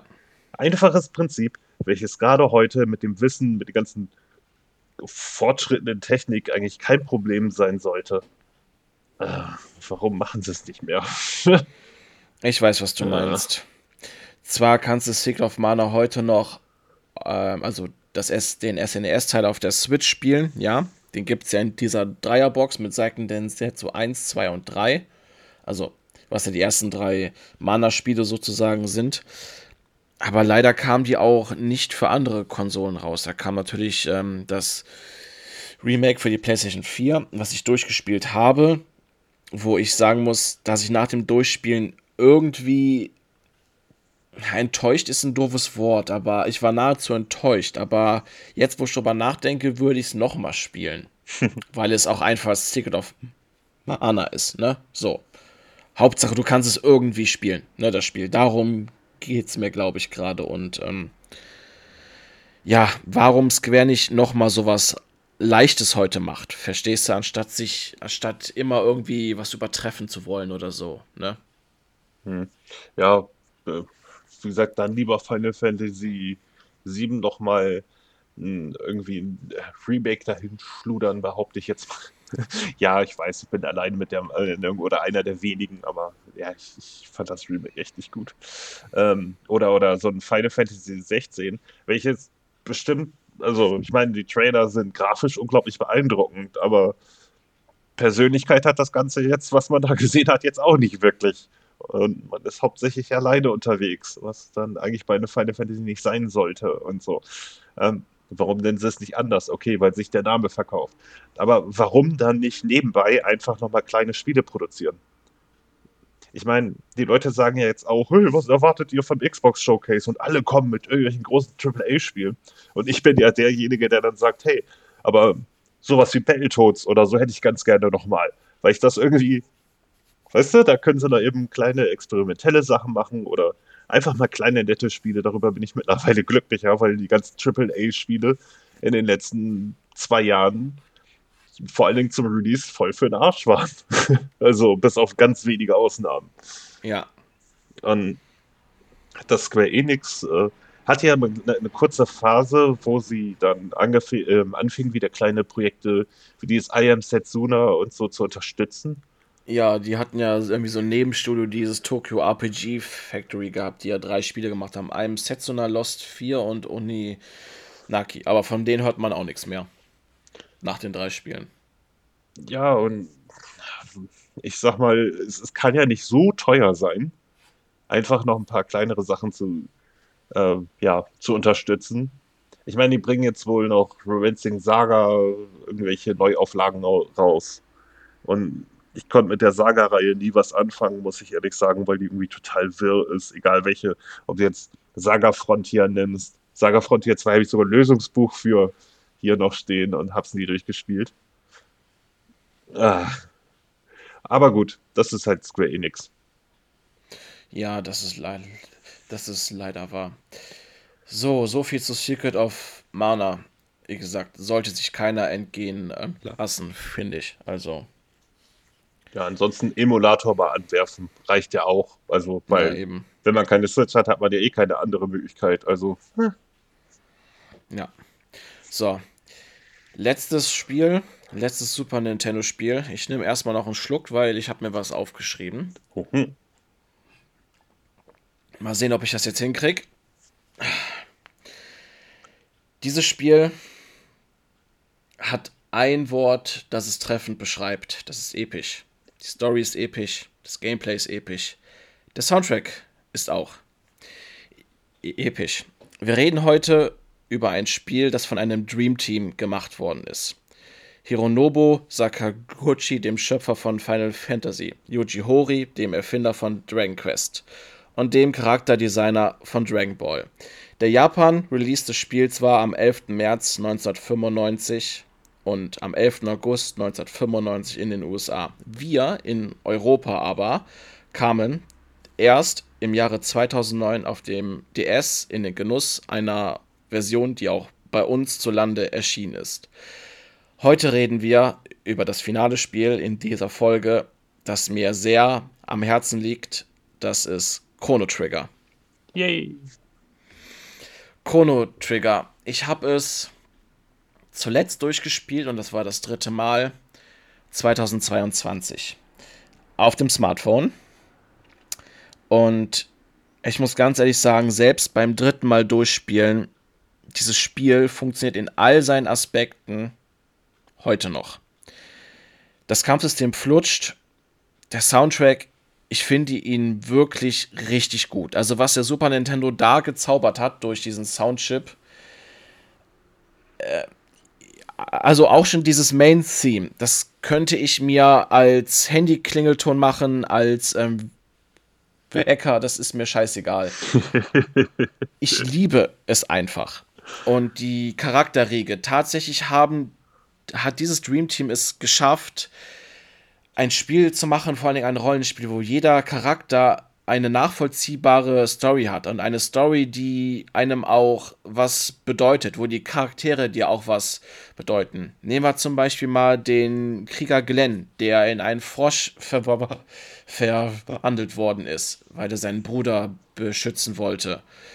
Und selbst seine Story geht einen wirklich nah und ist nachvollziehbar, was aus ihm geworden ist und warum er so ist, wie er ist und dass er eigentlich zu seiner Zeit der wahre Krieger war und damals nur im Schatten seines Bruders stand.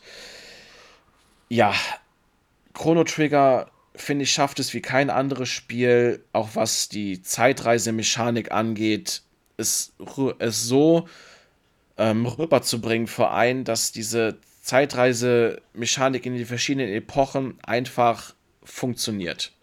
Du machst etwas im Jahre 600 und kommst dann im Jahre 1000, siehst du, was du getan hast. An einer Stelle weiß ich noch im Jahre 600, wo man Robo abstellt, weil er für eine Person ein Feld pflügen soll über die Jahrhunderte, dass dort ein Wald entstehen kann und ein Haus entstehen kann. Und dann reist du ins Jahre 1000 und Robo ist da und erst nach 400 Jahren ist er fertig. Und auf dieser Weltkarte ist jetzt einfach ein Haus und da sind Bäume und da ist ein Wald und die Welt floriert dadurch einfach. Und es ist einfach ein, finde ich für mich heute noch ein fantastisches Rollenspiel, das wie keins davor oder vor allen Dingen auch danach so funktioniert, wie es halt funktioniert. Ich finde, das Spiel greift einfach. Story greift, Charaktere greifen, Soundtrack greift und das Gameplay greift. Und es sah ja. unfassbar gut aus, muss man nochmal dazu sagen. Also ja. ich, ich habe es damals durch einen Kumpel halt gesehen, äh, mit dem ich heute auch noch sehr eng befreundet bin. Und irgendwie, sein Vater hatte das geholt und er hat mir nur mal diesen Anfang gezeigt, diesen Effekt, wenn du auf diesem Jahrmarkt bist und in die, äh, ja, in die Zeit gezogen wirst durch das Portal. Ja, und das war einfach, ich sag mal, heute würde man sagen, billiger Effekt, aber damals auf hier, ne, den, den 15-jährigen Ash, war das schon extrem beeindruckend, weil das war schon wirklich 32-Bit-Technik in einem 16-Bit-Spiel. So, das ist die Musik, das, das ganze Art-Design, das ist alles einfach spot on. Also, ich glaube, das ist auch so der Titel, an den Square Enix bei den Leuten in den Köpfen nie wieder rangekommen ist. Sage ich dir auch. Also ich, also ich sehe das so, so gern ich viele Final Fantasy Teile auch mag und öfters durchgespielt habe. Ich finde aber, dass kein Rollenspiel, was Square danach gemacht hat oder durch die Fusion auch mit ähm, Enix, kein Rollenspiel, finde ich, von denen kommt heute noch an Chrono Trigger ran. Nicht ein einziges. Das kann man so als Statement so bringen, finde ich. Also jetzt auch unabhängig, äh, weiß nicht, das geht schon als Statement klar. Es kamen danach natürlich noch wirklich tolle Spiele und das Ja, klar, damit, ne? ich will nicht sagen, dass alles ja danach nicht. schlecht war, ne? Aber keins war einfach rund wie Chrono Trigger. Kein einziges. Ja, auch um es mal erwähnt zu haben, eins der wenigen Spiele, die eine Zeitreisemechanik nicht einsetzen, um irgendwie Busy Work damit zu machen, sage ich mal, ne? Dieses oder irgendwelche blöde Fetch-Quests, sondern auch wirklich sinnvolle Dinge, also die ja, das Spiel äh, bereichern und nicht nur einfach eine Entschuldigung dafür sind, dass man das jetzt ganz, das Ganze jetzt ein bisschen in Länge ziehen möchte oder so. Ja. Ja, ähm, heute, ich habe ich hab zwei Fun Facts für dich. Aha. Du erinnerst dich ja noch an den Charakter Magus, gegen den man ja kämpft, weil er ja der Schurke im Jahr 1000, glaube ich, ist, ne? Mhm. Und kleiner Fun Fact: Du kannst dich nach dem Kampf gegen Magus dazu entscheiden, ihn entweder zu töten oder zu verschonen. Wenn du ihn verschonst, kommt er zu dir ins Team. Was ich auch eine super Sache damals fand, dass einfach einer der Schurken zu dir ins Team kommt, der auch eine Hintergrundgeschichte hat, sondern ähm, so viel, ach, ich, nein, ich spoilere es nicht. Das ist, nein, es ist einfach also ich würde es gerne erzählen, warum und wieso und was Magus für einen Hintergrund hat, aber das ist so ein Kerngameplay der Handlung, da, dass ich das auf der einen Seite tun würde, auf der anderen Seite äh, dann doch nicht. Aber der erste Fun Fact ist, dass viele, also dass ein sehr hoher Prozentsatz Magus nicht im Team gehabt hatte. Tatsächlich, tatsächlich. Viele haben Magus getötet und haben nicht gewusst, dass man den ins Team kriegt. und nächster Fun Fact: An einer Stelle des Spiels, und ja, das ist ein großer Spoiler, stirbt Chrono. Und viele haben nicht gewusst, dass du Chrono zurückholen kannst, weil das ja optional ist. Viele sind dann tatsächlich, haben das Spiel tatsächlich ohne Chrono durchgespielt. Hm. Bei denen blieb Chrono tot, obwohl du ihn zurückholen kannst. Okay. Und das Spiel sagt dir es ja nicht, dass du ihn zurückholen kannst. An einer Stelle im Spiel findest du in einem Haus eine Puppe, die eins zu eins aussieht wie Chrono. Und viele haben halt nicht gewusst, dass du diese Puppe holen musst, um dann in die Zeit zurückzureisen, um Chrono durch diese Puppe auszutauschen. Um dann Chrono zurückzukriegen ins Team. Ich weiß gar nicht mehr, wie ich das damals gemacht habe. Ich habe es da äh, durchgespielt, habe ich es tatsächlich in der PlayStation 1-Fassung. Ähm, es gab damals ähm, quasi eine, eine, schon mal Final Fantasy Origins. Da wurden einmal äh, Final Fantasy 5 und 6 und ähm, zusammengepackt und Chrono Trigger und äh, Final Fantasy 4. und ich hatte es halt damals in der Fassung gespielt. Äh, leider mit Ladezeiten und so, wie das halt damals bei den tollen äh, Single- oder Double-Speed-Laufwerken war, äh, die, die etwas genervt haben. Äh, aber es gab ja, ach ja, man muss ja sowieso mal erwähnen, es gibt ja mehrere Endings bei dem Spiel. Und ich kann echt nicht mehr sagen, welches ich erreicht habe. Das ist einfach zu lange her. ich weiß nur, dass ich beim ersten Mal hatte ich Magus gar nicht im Team. Ich habe ihn damals getötet, aber Chrono hatte ich im Team, weil mich ein Kumpel darauf hingewiesen hatte. Ne? Sonst hätte ich es auch durchgespielt, ohne Chrono im Team zu haben. Ich weiß auch nicht mehr, wel welches Ende ich hatte, aber ich weiß, vergangenes Jahr, durch alles, was ich dadurch wusste und ich auf dem Smartphone durchgespielt habe, dass ich tatsächlich das Ende A bekommen habe. Also das, was wirklich das, also der wahre Schluss des Spiels ist. So. Das hatte ich damals.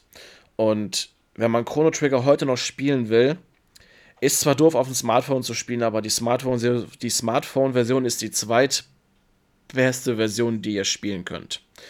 Aus dem einfachen Grund, weil sie die weil sie die Zwischensequenzen der PlayStation 1 Version hat. Sie hat die hübschere Grafik. Ihr habt ein Autokampfsystem, also ihr habt ein Autokampf-Feature, wobei ihr dann noch zweifache Geschwindigkeit im Kampf habt, was das Trainieren sehr einfach macht. Und ihr habt die Nebenquest, die nicht so gut sein soll, die aber ein Verweis auf Chrono Cross ist. Aber die wirklich optimalste Version, die ihr, die ihr heute noch von Chrono Trigger spielen könnt, ist tatsächlich die Steam-Version. Die ist nahezu 1 zu 1 zu der Smartphone-Version, hat aber noch eine, hat aber noch einige Quality of Life ähm, Features, die der Smartphone-Version vorbehalten sind. Ich habe auch häufig mal gehört, dass die DS-Version oder was das war, äh, gar nicht so schlecht sein soll. Nee, das ist eigentlich die PlayStation 1-Version. Nur, dass du da noch die Chrono Cross ähm, Nebenquest dabei hast. Hm. Ja, auch nicht schlecht. Ja sagt, es gibt so einen kleinen Verweis zu Chrono Cross. Das soll jetzt für Hardcore-Fans eher schlecht sein, aber es gibt einen kleinen Verweis dazu. Ich, so. ich weiß nur noch von Chrono Cross, dass es da wohl einen kleinen Verweis auf Chrono Trigger gab. Aber der war wirklich sehr minimal. Und so soll es bei Chrono Trigger auch sein durch die Nebenquest. Ne? Dass du einfach weißt, die beiden Spiele gehören zusammen. So. Ja. Und über all das, was wir über Chrono Trigger jetzt gesagt haben und das, was du jetzt bestimmt noch weißt, bei weit über 10.000 Spielen, die es gibt, was macht Chrono Trigger für dich wirklich so besonders im Gegensatz zu anderen Spielen?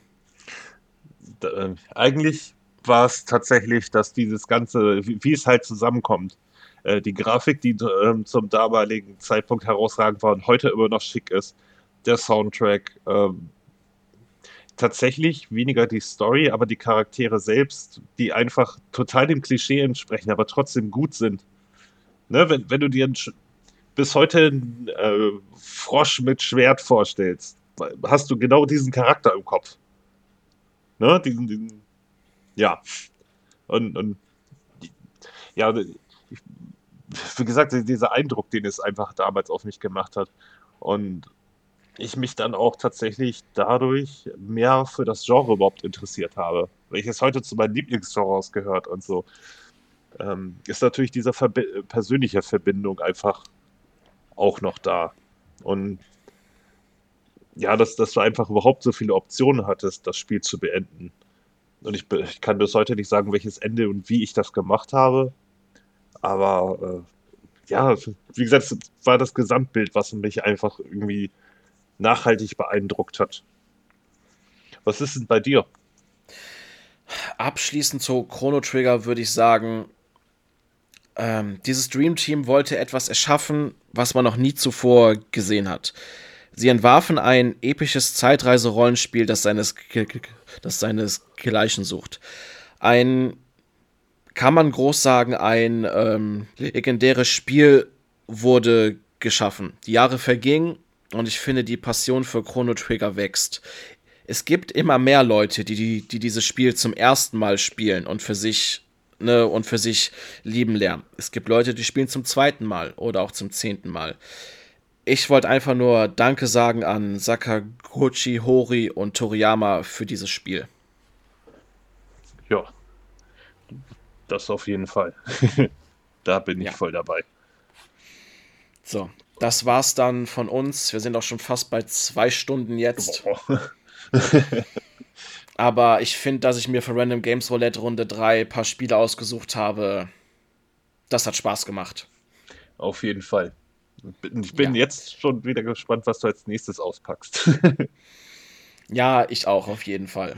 Ja, ich war, war ja gerade noch wieder auf Ideen gekommen. Vielleicht hau ich die dann bei irgendwann überraschend raus. Man weiß es nicht genau.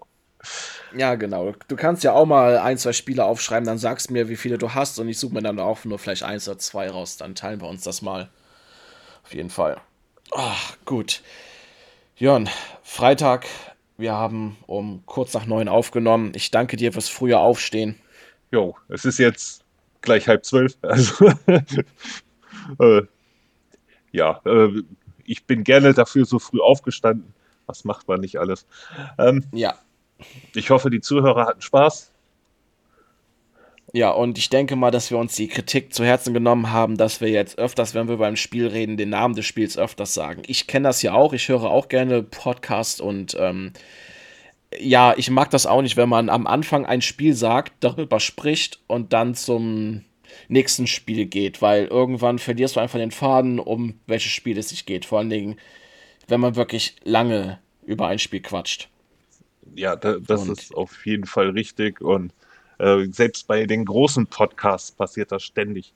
Oder dass dann einfach nur mal eben schnell nebenbei der Titel genuschelt wird und dann plötzlich fünf Minuten Gespräch darüber ist und du weißt immer noch nicht, von welchem Spiel du überhaupt redest. Also. Ja, auf jeden Fall. Ja. Dann wünsche ich euch eine schöne Woche, würde ich sagen. Ja, die wünsche ich euch auch. Und bis zum nächsten Mal. Und ciao. Thank you.